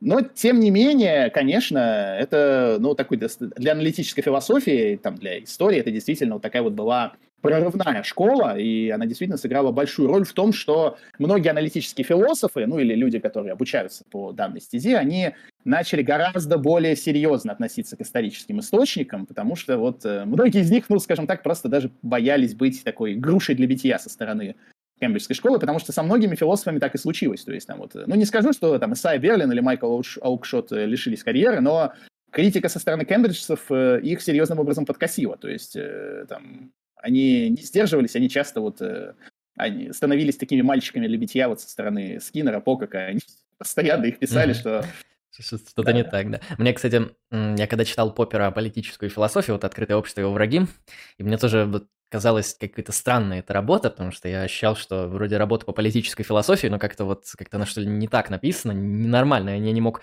понять. Я вспомнил, что у Ханна Аренд была работа «Истоки тоталитаризма». Мне почему-то как-то так совпало, что я предположил, что Поппер, он тоже ищет истоки тоталитаризма, просто он ищет их очень плохо и нашел их у Платона. И вот мне вот в этот момент, когда я выстроил эту интерпретацию, показалось, что а, ну, когда Ханна Аренд говорит, что тоталитаризм – это такое нововременное явление, и как бы она свою работу во многом, ну и вообще свое творчество она посвятила тому, что, эм, понимаете, классическая политическая история, политическая философия, она просто не справляется с описанием тех процессов, которые происходили в 20 веке, и ну, нужно что-то было иное, а Поппер, наоборот, получается, ищет тоталитаризм в той самой классической политической философии, и мне тут сразу какое-то такое резкое расхождение произошло, но я больше доверился Ханне Арендт, нежели Попперу, потому что Поппер довольно гениальный и очень хороший философ науки и эпистемолог, но, судя по всему, абсолютно бездарный практический философ, с этим у него как-то очень плохо получилось. А, у меня, Сергей, такой вопрос. Вот мы здесь эм, выделили, на мой взгляд, три такие магистральные линии. А, давай их как бы закрепим и посмотрим, что у них, так сказать, какие плюсы и минусы. Ну вот первый подход, предположим, такого как бы гипераналитического философа, который вообще там по возможности не ссылается ни на какие имена, анализирует только понятия, только концепции, только аргументы, только мысленные эксперименты. И если у него спросить, а кто вот этот мысленный эксперимент изобрел, там, не знаю, китайскую комнату, он скажет, да какая разница, я, во-первых, не знаю, во-вторых, а это на что-то повлияет, например, я скажу, это там, не знаю, там, президент Анголы изобрел там китайскую комнату, что это что-то изменит? Нет, ничего. Поэтому давайте вот э, у меня вот позиция, понятия, эксперименты мысленные, там, вот такой чистый, чистый, оторванный от исторического контекста философ. Но с другой стороны, у нас пусть будет такой вот э, кембриджский контекстуалист, который такой вот сидит там вот э, каждый термин, каждое языковое употребление на конкретных временных рамках, на конкретной территории, все устанавливает, прописывает такой вот, эм, который жестко погружен в контекстуальные условия. И, соответственно, вот у нас получается такие два типа исследователя. И посередине я, наверное, еще выделю вот то, что ты называл как занятие истории и философии, да, потому что мы как бы ни в одну, ни в ту крайность не стремимся. Мы не хотим вот полностью оторваться от истории и улететь в какие-то там дальности и небеса, потому что это лишит нас контекста и понимания, но мы не хотим в это вот все настолько глубоко погружаться, чтобы не было вообще никакого прогресса. Вот как думаешь, вообще релевантно выделить такие три типа э, исследования, и как думаешь, э, какой из них предпочесть, потому что эм, у каждого есть плюсы и минусы, что здесь э, важнее, на твой взгляд? Ну, я бы все-таки отметил, конечно, что сами авторы Кембриджской школы в какой-то мере проделали вот эту эволюцию от таких жестких контекстуалистов вплоть до тех, кто, ну, скажем так, иногда все-таки нарушает собственные правила с целью сказать что-то новое. Ну, по этой причине сам Скиннер-то и занялся политической философией, не исторической, а именно вот как такой, э, ну, скажем, нормативный, то есть в какой-то мере и вот в этом плане. То есть э, он пытается для этого использовать свои вот исторические исследования, но тем самым он в какой-то мере нарушает собственные правила, что вот он иногда вынужден скрывать. Он, кстати, об этом даже говорил, у него была на английском лекция в Европейском университете, я не помню, правда, какой год, но можете найти. Вот он приезжал, вот рассказывал об этом. Идея республики вроде как так называется. Что ну вот. И, ну, действительно, мне кажется, что если вы хотите действительно написать э, там какое-то интересное историческое исследование, вам не стоит полностью вот, э, вот э, становиться таким жестким контекстуалистом. Ну, вы, конечно, можете при желании действительно обнаружить что-то уникальное, особенно если речь идет про каких-то очень малоизвестных авторов, там, которые практически никак не исследованы. Но там, я говорю, неужели вы думаете, что взяв какого-нибудь там Маркса, вы сможете написать о нем с чисто исторической точки зрения действительно что-то новое, учитывая, что о нем писали авторы, которые, во-первых, э, ну, немцы, то есть им гораздо легче понять э, Маркса, потому что он писал на немецком и был воспитан в этой культуре, и которые действительно, ну, несколько, многие годы проработали в архивах. Там, в какие, есть, например, полное собрание сочинений Маркса Энгельса на языках оригинала, я не помню, как это называется. Ну, то есть, э, стоит ли это того? Э, мне кажется, что не совсем, потому что, ну, вы действительно можете написать там выдающееся какое-то исследование, даже, ну, которое будет иметь некоторые проблемы с, с исторической фактологией, но, тем не менее, оно вот будет как-то актуализировать э, философскую мысль, потому что, ну, а в чем смысл э, в таком чистом вот историзме, ну, скажем так, то есть... При этом, кстати, Скиннер и Покок не очень любят термин историцизм. Ну, по-английски историзм и историцизм одинаково звучит, потому что у них это больше связано с гегелевским, вот попыткой выделить что-то общее для истории, ну, то есть вот что вот есть вот определенные вещи, которые для всей истории едины, а вот у них как раз-таки другая, у них такой контекстуалистский историзм. То есть это э, не то, что вот есть какие-то единые понятия для всей истории, а вот есть контексты, и вот у них определенная есть специфика. При этом э, им, кстати, тоже это ставили часто в вину, что а где определить границу контекста? Они не очень отвечают на этот вопрос, скажем так. Ну вот, и, ну, действительно, Кембриджская школа представила один из вариантов вот такой вот методологии исторического исследования, который был жестко связан с аналитической философией. В принципе, вот их можно назвать такой крупнейшей школой аналитической истории философии, э, при том, что сами они не были философами, они были историками, которые обращались вот э, к аналитической философии. Но, тем не менее, вот, э, ну, даже вот если мы берем, опять же, современных представителей, то они, ну, не очень занимаются вот именно вот методологией, они скорее вот э, сейчас касаются этой темы республиканизма, то есть что Хархордин, что Веролли, там, то есть вот они, они гораздо охотнее пишут там про республики, там, чем вот про методологию, потому что все-таки, ну, не, методология исторического исследования – это крутейшая тема, там, но не стоит ей особо увлекаться. Вот даже упомяну такую вещь, что, например, одним из главных э, оппонентов Скиннера, ну, скорее не оппонентов, а еще одной груши для битья, помимо Оукшота и Берлина, стал такой автор, как Лео Штраус, которым я тоже несколько профессионально занимаюсь. Это один из, наверное, самых известных историков политической философии, политических философов. Ну так вот, понятное дело, что тот метод, который предлагает Лео Штраус, я напомню, он называл его эзотерическим, он не очень э, научный по современным меркам, потому что попытка искать в философских произведениях какие-то зашифрованные послания потомкам, но это не очень подходит на научный Я только один раз такое слышал, когда исследуют седьмое письмо Платона, да, то, что там Платон на самом деле свои диалоги, он там обманывал, это все фигня, чепуха. Нормальное учение Платона было в Академии, поэтому нужно реконструировать, что было в Академии, а не что в диалогах Платона. Я как понимаю, это что-то похожее. Ну, не совсем по Штраусу, вот у него есть понятие great books, великие книги. И он писал, что э, великие философы, так как они были, как правило, вольнодумцами, они не могли высказывать все, что они хотят. Поэтому многие вещи они высказывают так э, либо вскользь, там, либо не дописывают мысль. То есть, э, ну вот, например, там у Штрауса есть книжка про Макиавелли, где он писал, что да, вот форма трактата государя, она напоминает вот такие практические советы, но это не значит, что трактат именно об этом, потому что во многих вещах Макиавелли на самом деле зашифровал свое учение о человеке и обществе.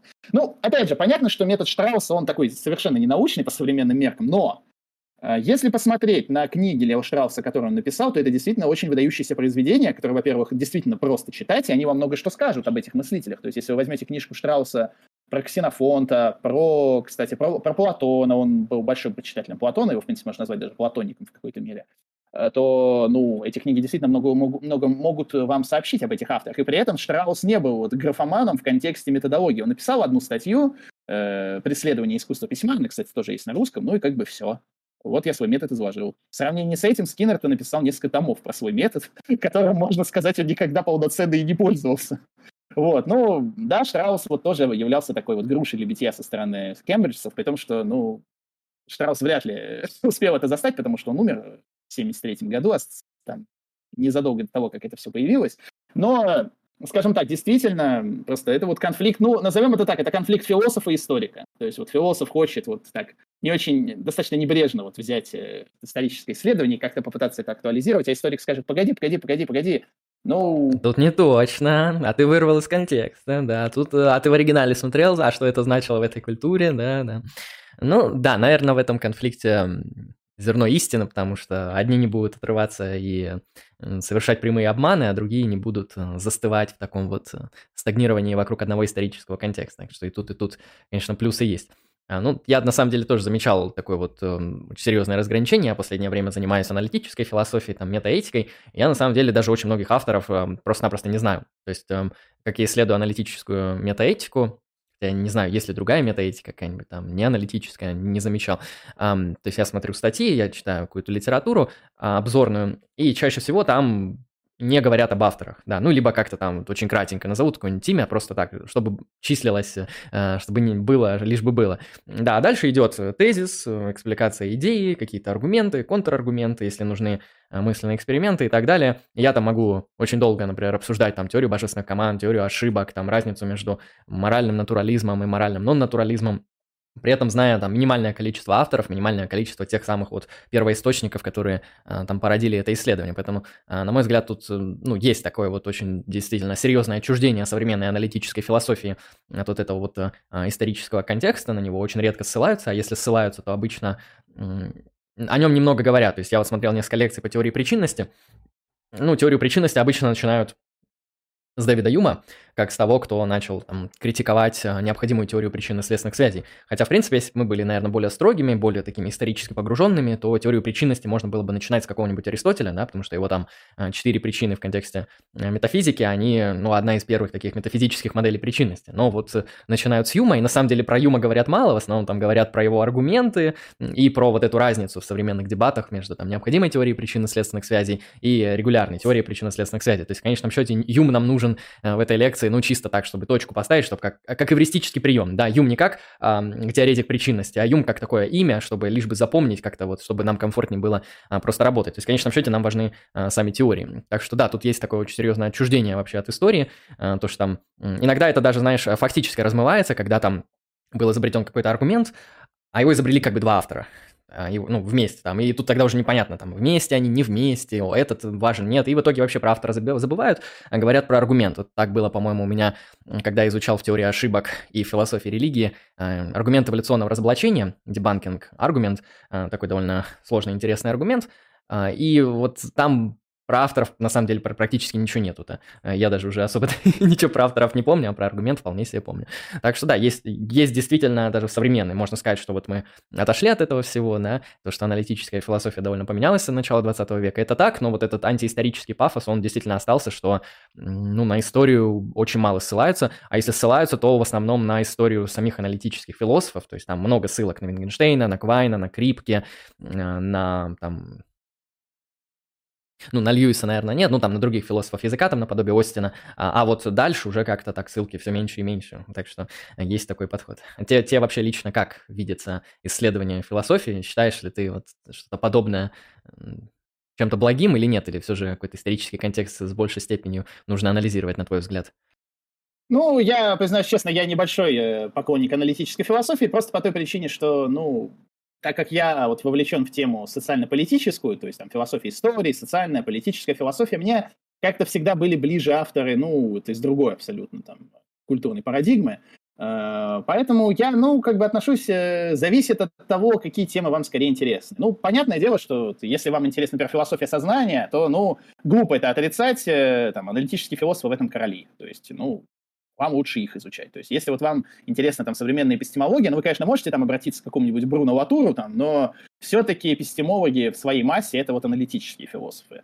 Э, и мне, я вот вижу здесь больше скорее такое профессиональное доминирование в той или иной сфере. То есть вот есть определенные стили, которые востребованы в той или иной проблеме, которой вы занимаетесь. То есть вот, ну, политическая философия, она такая более размытая, потому что позиции есть и у тех, и у других, но мне всегда вот были ближе, там, скажем так, больше другие авторы, которые писали несколько по-другому. При этом, кстати, вот континентальная политфилософия, она в некотором смысле отличается от общей, такой обычной континентальной философии, то, что так уж получилось, что там какой-нибудь, не знаю, вот э, Карл Шмидт, Луи Альтусер, там вот тот же Лео Штраус, кстати, они пишут, ну, не сказать, что так уж сложно, в сравнении там с каким-нибудь Хайдегером или там... Жаком Дорида, да. Ну да, да на, на самом деле они, я когда читал, они выглядели для меня как такие обычные академические исследователи. Да, это, это явно не аналитическая философия, но это и не, не что-то вот, что прямо ей как-то противоположно со знаком «не». Нет, это просто исследователи, но просто в другой традиции, немножко э, с другими проблемами э, исследований и так далее. Действительно, я просто наблюдал во многих политических философов континента, что это ну, просто исследователи, не, не какие-то непонятные люди. Ну да, тут такая проблема сложилась, что вот само это разделение, оно как бы исходит эм, и в 20 веке оно исходило от аналитических философов, да, и оно, понятно, было идеологически предвзятое, что вот аналитическая философия ясная, следовательно, кто-то неясный, аналитическая философия там четкая, следовательно, кто-то не четкий, а метафоричный, она, она аргументативная, следовательно, кто-то не аргументативный и так далее. То есть тут такая вот, ну, знаешь, шмитянская логика, получается, организовалась, то есть друг-враг, а враг — это тот, кто противоположен другу, да, там буквально, если у нас все это есть, то у врага всего этого нет, мы хорошие, они плохие, а, и подобное разграничение, конечно, очень сильно натянуто, и оно касается, наверное, некоторых авторов, ну, то есть действительно, если сравнить как пишет какой-нибудь современный Алвин Плантинга или Свинберн, а, ну, довольно действительно аналитические философы, философы религии, и как пишет э, Жак Деррида в некоторых своих центральных работах, ну, действительно, наверное, подобная интерпретация, она будет иметь смысл, потому что кто-то будет более ясным, кто-то менее, кто-то такой расплывчатый, метафоричный, кто-то нет. Но просто там понятно, что на континенте не все как Жак Деррида, и вообще мало ну, людей, больше... как Жак Деррида. Я больше скажу, вот если даже взять современную политфилософию континентальную, вот возьмите какую-нибудь Шанталь Муф. Ну, вот у нее есть книжка, э, он, за поли, он за политику, он поли, и вот как-то так. Ну, то есть о политическом. Я могу сказать, это настолько простой текст, что я его вот э, моментально осилил даже на английском, особо даже, ну, мне особо даже не требовалось вот что-то там сильно переводить. Там я, конечно, порой сталкивался с незнакомыми словами. Но вот могу сказать, вот э, если есть простой философ, то вот а политический философ, то это Шанталь Муф. При том, что, ну, она совсем э, она даже критикует э, вот, вот эту вот аналитическую философию политики. У нее там Роуз — это вот такой ее главный враг, скажем так, Хабермас, там, хотя Хабермас не особо аналитический философ. Но, ну, то есть, как бы, политическая теория, политическая философия вот для меня всегда имела такой несколько автономный статус, поэтому вот она скажем так, э, ну, я ее понимаю скорее как такую историческую концептуальную инженерию. То есть вот выработку концептов, аргументация в сторону этих концептов, там, я не знаю, сравнение каких-то понятий. То есть, ну, вы, конечно, можете приводить вот аргументы в сторону, ну, скорее, предпочтительности того или иного там строя, но все-таки проблема в том, что здесь уже серьезным образом врывается проблема ценности, а в теме ценностей, ну, аргументы часто не очень хорошо работают, потому что ваш человек, ваш оппонент может просто сказать, что там, я не знаю, я это не принимаю. Там, и тогда диалог не особо получается. Поэтому мне вот больше все-таки эта традиция симпатична. Ну, касательно Кембриджской школы, я думаю, в принципе, сказал все, что хотел. Э, можем перейти, наверное, к вопросам. Э, да. Возможно, что Возможно, что-то из того, что я забыл, вот как раз э, раскрою в контексте вопросов. Да, тут немного вопросов есть, не все они по теме, потому что тема, с которой многие люди не ознакомлены. Хотя я прежде чем перейти, наверное, прокомментирую последний твой кейс по поводу ценностей. Тут, наверное, у меня два ответа насчет того, что ты сказал, что говорить о ценностном языке имеет мало смысла, потому что оппонент может всегда сказать, я так не считаю. Ну, в целом можно с этим согласиться. Э, но просто это согласие, оно, на мой взгляд, будет гарантировать, что это можно сделать по любому вопросу. То есть, в принципе, мы можем не соглашаться в логике, можем не соглашаться в эпистемологии, можем не соглашаться в онтологии. И самые большие разногласия, на самом деле, походу, это разногласия в онтологии и в метафизике, нежели разногласия в этике, потому что в этике э, там много людей к моральному реализму склоняются в той или иной версии, а вот в антологии там, ну, нельзя сказать, что там все такие-то, или все такие-то, или большинство таких-то. Поэтому насчет разногласий я бы сказал, что в любом случае можно сказать, что я не согласен практически с любой посылкой. А это, с, од- с одной стороны, можно так ответить. С другой стороны, я бы сказал, что, эм, ну, моральный дискурс, он погружен в рамки здравого смысла, если человек находится в академической дискуссии, а, то он не может отказаться от всего. То есть он там не может отказаться от каких-то таких положений настолько здравых, ну там из разряда большая часть этических философов согласны с тем, что эм, нельзя причинять, ну, то есть аморально причинять необоснованный вред э, там, другим людям. И если ты неожиданно скажешь, а я так не считаю в академической дискуссии, то понятно, каким ты себя выставишь, и понятно, что ты по факту не можешь от всего отказаться, либо ты просто вылетишь из дискуссии на, на равных правах. Так что я бы сказал, что тут ценности – это не такая зыбкая почва, на которую не стоит вступать. Нет, в принципе, вполне можно. Там политические дискуссии, они часто сводятся к базовым, там, ценностным разногласиям, да, действительно. А иногда эти разногласия очень надуманные. То есть иногда бывает так, что люди плюс-минус исходят из общих положений, но приходят к разным выводам. Вот. Ну, я, в принципе, с тобой согласен в какой-то мере. Я совершенно не против, чтобы люди там занимались моральной философией. Просто мне конкретно это не очень интересно, потому что все-таки, если мы говорим про несогласие в контексте там антологии или чего-то такого, то, ну, здесь имеет смысл, на мой взгляд, спорить. Просто проблема в том, что так как ценности чаще всего связаны не столько вот с рациональной аргументацией, сколько вот с какими-то аффектами, там, воспитанием и так далее. То есть проблема вся в том, что там многие люди, ну, даже на самом деле вполне себе философы зачастую не могут обосновать собственные ценности, потому что они у них существуют на уровне там аффектов по спинозе. То есть вот э, это как раз то, вот, например, с чем э, спорит э, Шанталь Муф, то есть вот она говорит, что проблемы политические, они политические не потому, что там кто-то недостаточно нравственен, там недостаточно справедливо распределяет ресурсы, а потому что просто вот есть несколько социальных групп, которые стремятся к разному, и тут возникает конфликт. Ну, опять же, это мне кажется, дискуссию можно вести бесконечно, но вот как бы вот я из своих э, научных интересов просто считаю так. Хорошо. Так, эм, давайте к чатику переходить. Задавайте вопросы в чате, чтобы мы успели вас прочитать. А я пока посмотрю, что там сверху было. А, о, тут общие метафилософские вопросы пошли интересные. Зачем нужна философия, если есть наука? А, ну, это вопросы, наверное, которые задаются там почти всем философам, да, зачем нужна философия, да, то есть никто не спрашивает, зачем нужно инженерное дело, никто не спрашивает, зачем нужно, зачем нужен цирк, то есть никто не спрашивает, зачем нужен стендап, но все спрашивают, зачем нужна философия, потому что э, люди хотят получить ответ. Ну да, хороший вопрос, да, зачем нужна философия, если есть э, наука? Сергей, какая твоя позиция по данному вопросу? Э, ну, во-первых, есть вопросы, которые, ну, на них не может быть окончательного ответа. Ну, то есть, э, если на какой... Я считаю так, если на какой-то вопрос действительно мы можем дать окончательный ответ, то, ну, этот вопрос не особо может считаться философским, потому что философский вопрос – это именно тот, на который существуют, ну, скажем так, разные точки зрения, там могут быть с аргументами, без аргументов и так далее, но э, философский вопрос — это именно тот, который требует определенной рефлексии. Ну, то есть, там, вот вопрос, что такое, опять же, сознание. Ну, то есть, возможно, кстати, когда-нибудь это перестанет быть философским вопросом. Возможно, когда-нибудь действительно наука дойдет до того, что, вот, ну, философски рассуждать о сознании будет бессмысленно. Ну, я допускаю такую возможность. То же самое, вот как, например, ну, была когда-нибудь натурфилософия, то есть, вот, э, размышления о природе. Со временем эта проблема, ну, перестала считаться философской, она стала больше научной. Хотя сейчас, например, есть такая вещь, как геофилософия. То есть, вот, кстати, у тебя вроде был, э, была трансляция даже по этой теме. Да. Вот, в том числе, то есть как бы философскими вопросы, они могут и перестать быть, и снова им вернуться. Ну, вот в контексте политической философии вопрос о том, что такое политика, это философский вопрос. Вы можете сказать, что там политика – это борьба за власть, там, политика – это вот э, там государственное управление и так далее, но э, я могу сказать, а я так не считаю, я считаю, что политика вот это, вот это. Я могу привести аргументы. У нас начинается спор, возникает философская дискуссия. Вот, собственно, и главная задача философии. То есть постоянно изобретать какие-то новые проблемы, искать ответы на те, что существуют. И если на какой-то вопрос нет окончательного ответа, то это как раз-таки замечательно. Это показатель того, что эта проблема философская. Ну, то есть философия в этом плане науке не противоречит. Она ей помогает и является в какой-то мере для, ну, скажем так, попыткой вот э, на нее ответить на многие вопросы. Потому что, я вам больше скажу, вопрос о том, что такое наука, это не научный вопрос. Ученый не задается вопросом, что такое наука. Что такое наука, это вопрос для философии науки. Ну, то есть в том числе. Да, вот абс- такое, абсолютно верно.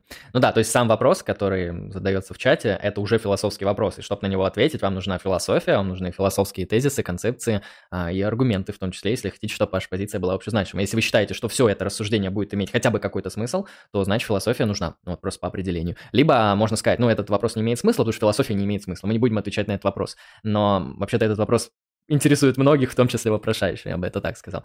А, я бы еще добавил тут эм, такой момент, да, отвечая на этот вопрос.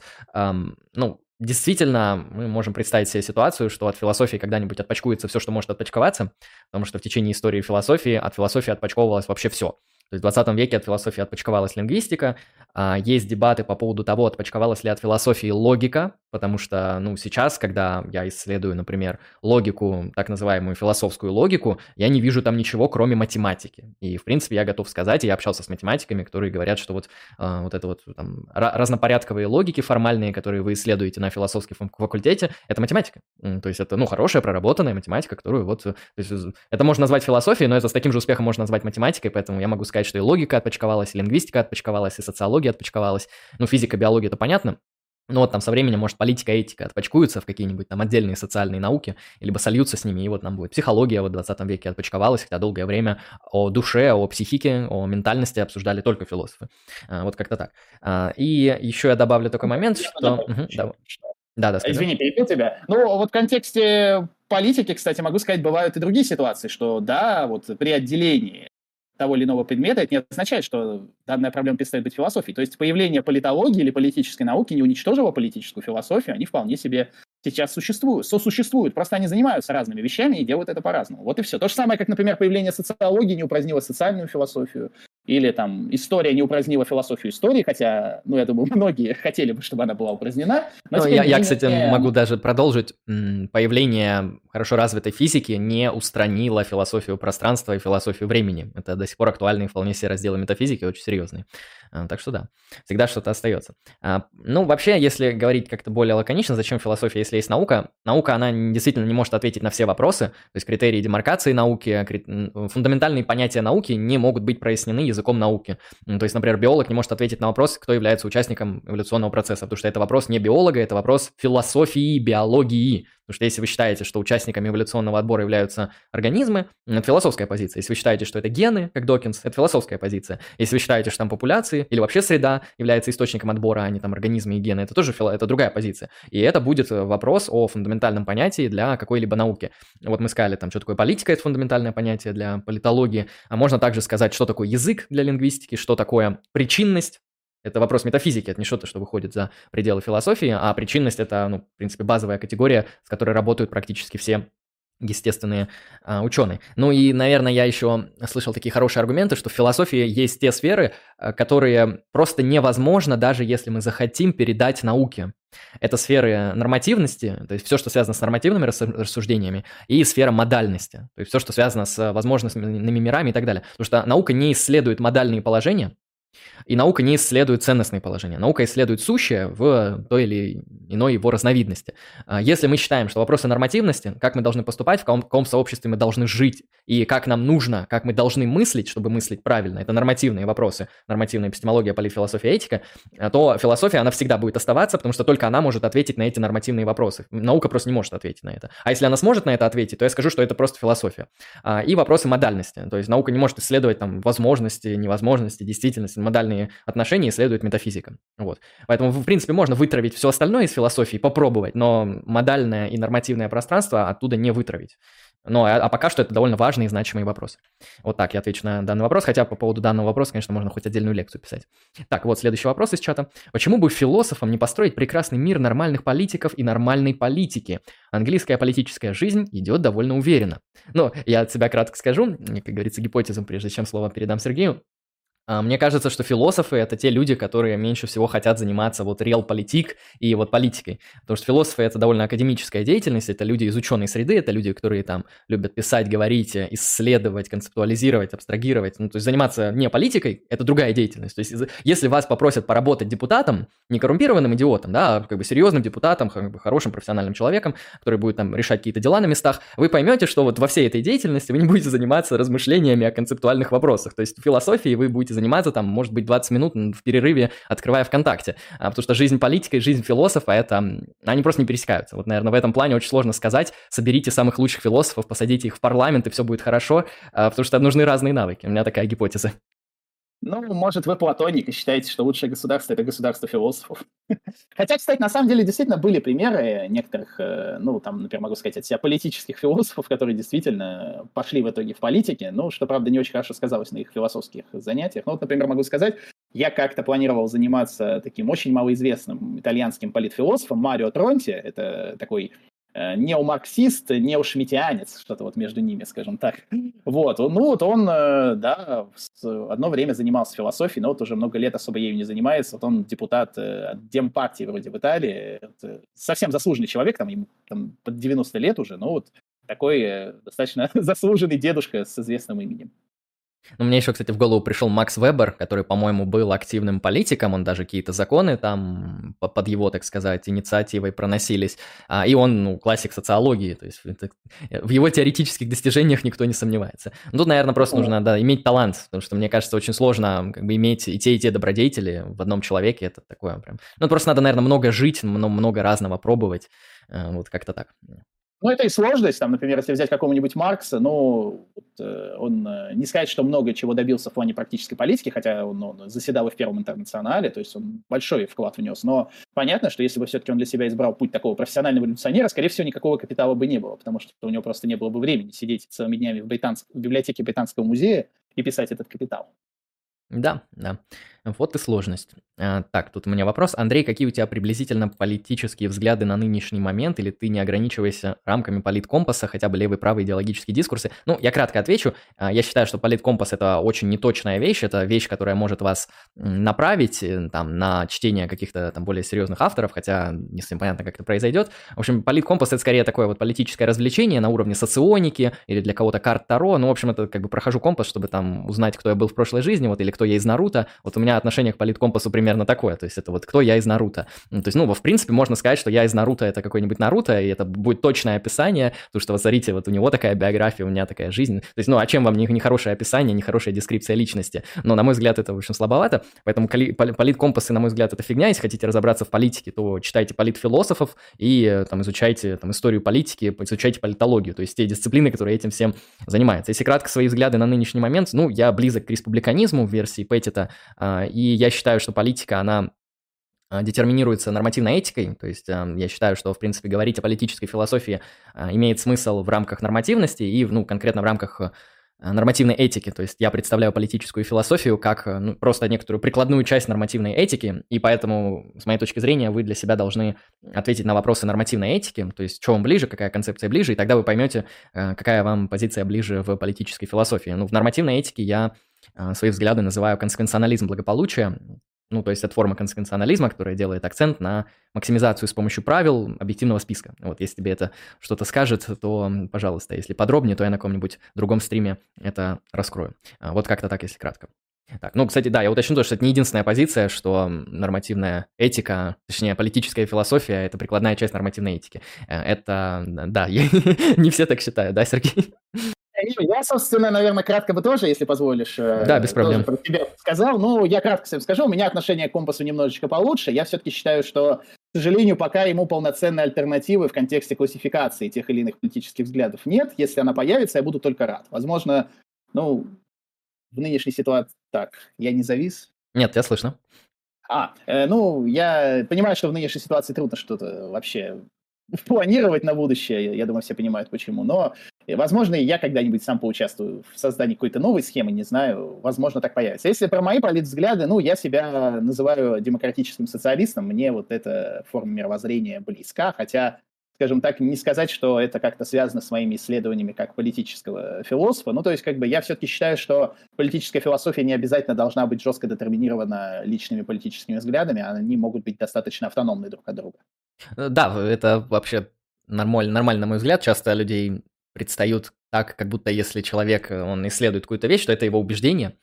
А, там, например, какой-нибудь философ религии исследует там, проблему зла или проблему атрибутов божества или там разницу пантеизма и панентеизма, и ты такой думаешь, ну он точно, в общем, религиозный человек, он может быть вполне себе атеистом. То есть э, иногда даже эти люди, они в начале своих статей пишут, я что-то наподобие адвоката дьявола, то есть я сейчас буду защищать позицию э, и аргументировать в пользу позиции, предоставлять какие-то исследовательски значимые доводы в пользу позиции, которую я считаю неправильной. То есть я-то, например, атеист, но буду концептуализировать панентеизм и приводить аргументы в пользу этой позиции. Ну, то есть это нормально для исследования. Ну, понимаете, как бы бытие исследователя, оно глубже, чем кажется, и людям интересно одно, а, там, убеждения могут быть совершенно другими. Есть, э, скорее, ну, знаете... Я... Угу. Да, скажи. Э, я просто вот могу сказать, у меня точно такая же ситуация. Я просто стал известен в какой-то мере как исследователь марксизма, хотя мне далеко не только марксизм интересен. Ну, могу сказать, в философском плане я к марксизму довольно критичен. То есть я себя, ну, в плане философии, конечно, там называю постмарксистом, э, себя постмарксистом там э, этого альтусарианского толка. Ну, просто я это говорю просто, чтобы там мой коллега или оппонент понимал, чем я профессионально занимаюсь. Но это как бы вот меня не привязывает к какой-то вот, вот этой традиции. Ну, для удобства, да. Э, я еще хотел сказать то, что убеждение – это такая довольно личная и очень сакральная вещь для многих людей – и а, часто люди, они просто не хотят исследовать свои убеждения, потому что, ну, любой исследователь знает, что любые убеждения, они имеют проблемы они имеют там неточности, они имеют, э, может, противоречия, они имеют непроясненности, и э, если ты их будешь обнаруживать, ты будешь либо в них сомневаться, либо они будут вызывать у тебя проблемы. А, ну, в общем, тебе не хочется это вот, вот в это все гуще вступать, тебе хочется иметь свои убеждения, потому что ты их считаешь там крутыми и правильными, а исследовать, вот там, где ты в своих исследованиях там всеми аргументами всех уничтожаешь или, наоборот, всех защищаешь, вот, э, вот это вот удобно делать. Поэтому, да, часто такое, наверное, чисто психологический момент срабатывает, что мы не хотим исследовать исследовать собственные убеждения, там, ну, просто потому что не, это не так комфортно, как исследовать что-то, что от нас э, на отчужденном расстоянии, потому что исследователю нужно быть непредвзятым, и эту непредвзятость очень сложно сохранить, если вы сами свои убеждения исследуете. Хотя, ну, нужно всегда, знаете, иметь сократовское мужество, взглянуть на свои убеждения, сказать, что если они там противоречивые, то их либо надо редактировать, либо м, просто выбрасывать к черту. Вот как-то так. Ну, либо сказать, я не рациональный агент, я буду носителем противоречивых убеждений, мне нормально. Такое тоже можно сделать, но это уже, ну, подумайте, кто это предпочтет. Так. Я. эффективное животное по спинозе. Да-да-да, я не могу отказаться от моих эффективных противоречивых убеждений, потому что они такие красивые, так что все нормально. Так, вот хороший вопрос, кстати, наверное, более практического характера. Обмен опытом, мнением с коллегами из, в кавычках, недружественных стран продолжается? Как дела в этом направлении? А, ну да, как вообще академическая среда обстоит в плане там контакта с западными странами после актуальных событий? Я просто ну, в этом чуть слабее разбираюсь, может, тебе лучше это известно. Ну, я, честно говоря, просто не имею столько контактов по общению, потому что, ну, понятно, что когда там человек там на короткой ноге там с исследователями из разных стран, то ему с этим проще. Я, честно говоря, не знаю, ну, я думаю, не надо быть большим специалистом, что понимать, что все будет плохо в контексте. Ну, набли... ну, опять же, мы не знаем просто, к чему все мы в итоге обернется, и, к сожалению, прогнозировать здесь очень сложно, но поня... Поня... можно сказать однозначно одно, в ближайшее время точно ничего хорошего ждать не стоит, ну, потому что, к сожалению, мы с вами живем в эпоху телеграм-каналов, в эпоху вот такого вот, в, вот максимального информационного ускорения, и даже те проблемы, которые, казалось бы, касаются, ну, далеко не всех, они Э, будут считать, что они касаются всех. Поэтому, ну, к сожалению, я думаю, вот, э, в контексте российской философии все будет э, достаточно плохо, будет определенная изоляция. Не сказать, что и до этого российские философы были как-то уж сильно представлены, но сейчас будет, к сожалению, еще хуже. Ну, понятное дело, что там есть коллеги там, из Беларуси, из Армении, из Казахстана, но, к сожалению, так уж получилось, что в контексте философии западный мир всегда был неподражаем, поэтому, ну, я думаю, все будет плохо. Ну, я в любом случае продолжу заниматься тем же, чем я и занимался, если жив останусь, э, прости господи. Но э, понятно, что перспективы, к сожалению, не радужные, скажем так. Да, грустно. Хотя, мне кажется, сейчас все кафедры востоковедов, которые изучают Индию, Китай, там какие еще там, Малайзии, вот это все. Они такие, вот, вот, а вы хотели закрыть наши кафедры, говорили, у нас тут нет никакой философии, а вот сейчас у вас не будет альтернативы, вместо там Спинозы будем изучать э, э, Конфуция и индийские сакральные тексты и буддизм, да, так что... Я, я больше скажу, я в свете этих событий, мне как-то один страшный сон приснился, что мне приходится радикально менять сферу интересов, ну, придется учить персидский язык, писать в каком-нибудь Тегеране э, там, PhD по политической теологии ислама. Ну, не самая плохая перспектива, но, скажем так, не ожидал, что так все обернется, конечно. Да, метаэтика в индийской философии, да, вот я ждем все, каждый ждет своего кошмара. Вот так вот. Так, что тут еще в чате? Тут пару шуток вот про то, можно ли происследовать еще раз Гегеля. Что Гегель писал про сужающийся коридор Неда Фландерса? Ну, вопрос, в принципе, концептуальный для историков философии открытый. Судя по всему, я не уверен, что есть хотя бы одна статья, которая исследует этот вопрос, поэтому обязательно нужно написать это, сделает явное открытие. И тут человек добавляет комментарий другой. Мне это напомнило серию, в которой у Гегеля порушилось общество рабов и господ, и соседи ему синтезировали общество граждан. Там еще мозг сужался. Вот умора. Ну да, хорошая шутка. Спасибо спасибо. Ну, у Гегеля на самом деле интересное вот это вот эм, разделение на раба и господина и на э, гражданина. Я слышал Кожев, э, такой русский, э, русского происхождения французский философ, вот он на этот акцент очень многое делал э, интерпретации в, в 20 веке, вот очень влиятельный философ на самом деле. Да, у Кожела, ну, у него гегельянство такое достаточно специфичное, оно сплавлено с Хайдегером и марксизмом, скажем так, то есть вот он, ну, у него были основания, он учился в Германии, насколько я помню, вроде, боюсь ошибиться, вроде у самого Ясперса писал диссертацию, то есть это вот такой вот интернациональный русский философ, хотя его во Франции потом даже обвиняли в том, что он такой скрытый сталинист, работает на советскую разведку, э, Думаю, да, это, это модно было и в то время, и сейчас так всех вокруг так обвиняют. Сейчас, думаю, это будет особенно модно. Ну, Поживем, увидим. Но я думаю, конечно, ну, про Гегеля будут писать, к его будут апеллировать, это довольно хайповый философ, и как бы там не относиться к его там, ну, метафизике. Мне кажется, в контексте, кстати, политической философии Гегель действительно э, ну, интересен до сих пор. То есть, вот, например, э, есть один автор, которым я профессионально занимаюсь, это Пьер Розенвалон, это французский политтеоретик, но он не очень известен там. Но вот у него в одной из его работ есть интересно, вот он показывает, почему политическая философия Гегеля более интересна, чем политическая философия Маркса, потому что в отличие от Маркса Гегель не страдал экономикоцентризмом, и если, например, посмотреть ряд его ранних работ, то есть вот, вот э, задолго до появления Маркса Гегель уже прочитал «Богатство народов» Смита, и вот в будущем, как будто предвидя попытку синтеза своей философии с английской политэкономией, он-то как раз не очень позитивно отнесся к Смиту и раскритиковал его, написав, что там диктатура рынка — это абстракция, которая вот, э, приносит и нищету, и богатство, но она, не при... но она никогда не признает, что она приносит нищету.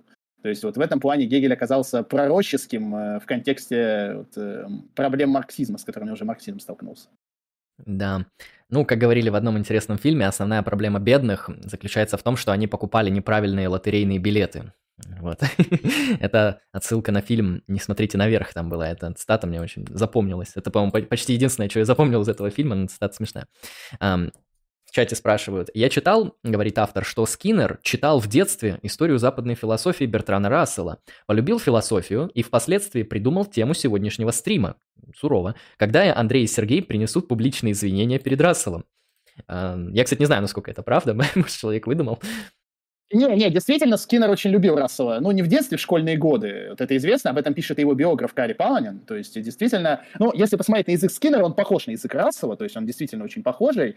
Э, но, как бы, все-таки, конечно, влияние было скорее такое литературное, стилистическое. Понятно, что Скиннер и Рассел просто разными вещами занимаются, а Рассел, как историк, понятно, Скиннером не очень котировался. То есть он любил историю западной философии, но, конечно, ему никогда бы в голову не пришло писать об этом как о каком-то великом историческом исследовании великом историческом сборнике анекдотов про историю философии. Ну, вот так можно рассказать. Но это, знаете, Рассела часто обвиняют именно в этой книге, то, что вот он там хороший эпистемолог, э, философ математики, философ языка, но вот ужасный историк философии. Но вы просто не читали его работы по философии секса. Это, в принципе, сейчас такой современный хороший раздел, развивающийся в аналитической философии. А, и эм, у Рассела есть работа там про брак и мораль, или там про секс и мораль, или секс, брак и мораль, как-то так она, в общем, называется. Вот там вот э, та еще чепуха. вот. Вы ну, после ну, надо, этого поймете, надо, что история хороша. Надо просто уточнить, что Рассел не считал это особой философией, он смотрел на это скорее как на публицистику. Как бы, и, мне кажется, не совсем правильно вот его в этом плане называть философом, там, например, э, там, семьи брака, потому что, ну, для него это просто было вот такое вот злободневное высказывание, в чем там, он себе никогда не отказывал, конечно.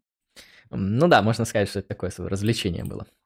Так, эм, пишут, потом по этим законам, веб, по законам Вебера имеется в виду, который он хотел протолкнуть, э, Гитлер пришел к власти, введя чрезвычайное положение. Я, кстати, слышал эту историю, то, что действительно Вебер, он э, был разработчиком вот этого закона о чрезвычайном положении, и в, кон- его, его фактически приняли, в том числе под деятельностью, под, под прямым каузальным влиянием веберовских исследований, и именно за эту фигню зацепился Гитлер, когда, ну, именно ввел там чрезвычайное положение, получил вот эти чрезвычайные полномочия, полномочия. И в каком-то смысле, да, то есть этот, этот закон, он не был изначально, он был разработан Вебером.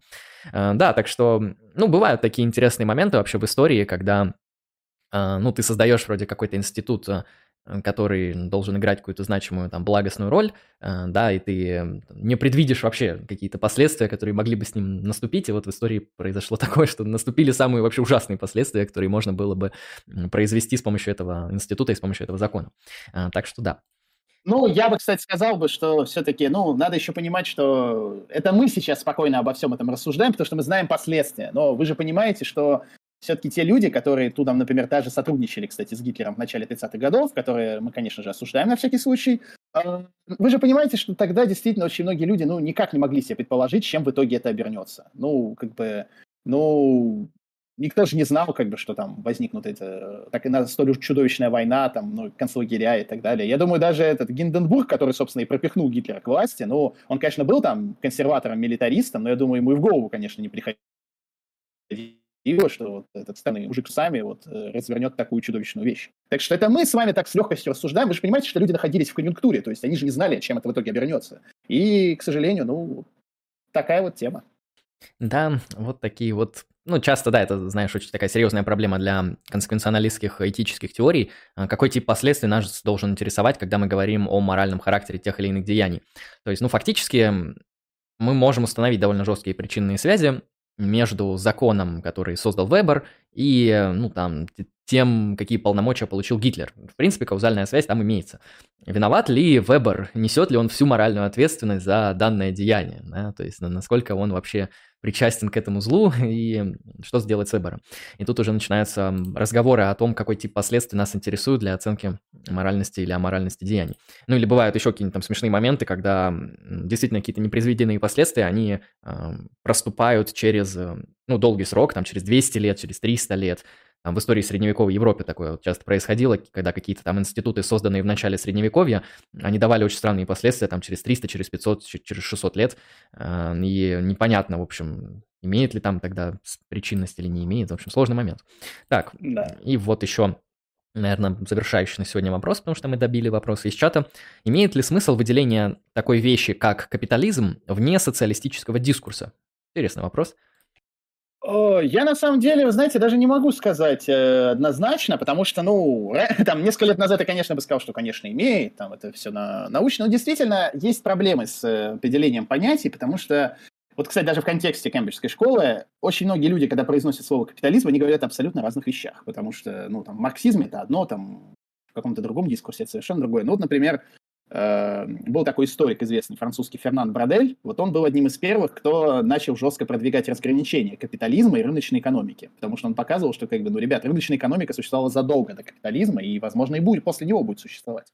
То есть э, здесь просто проблема в том, что очень многие вещи, ну, которые, как правило, сторонники вот марксизма приписывают капитализму, они действительно существовали в человеческой истории, ну, если не всегда, то практически большую часть.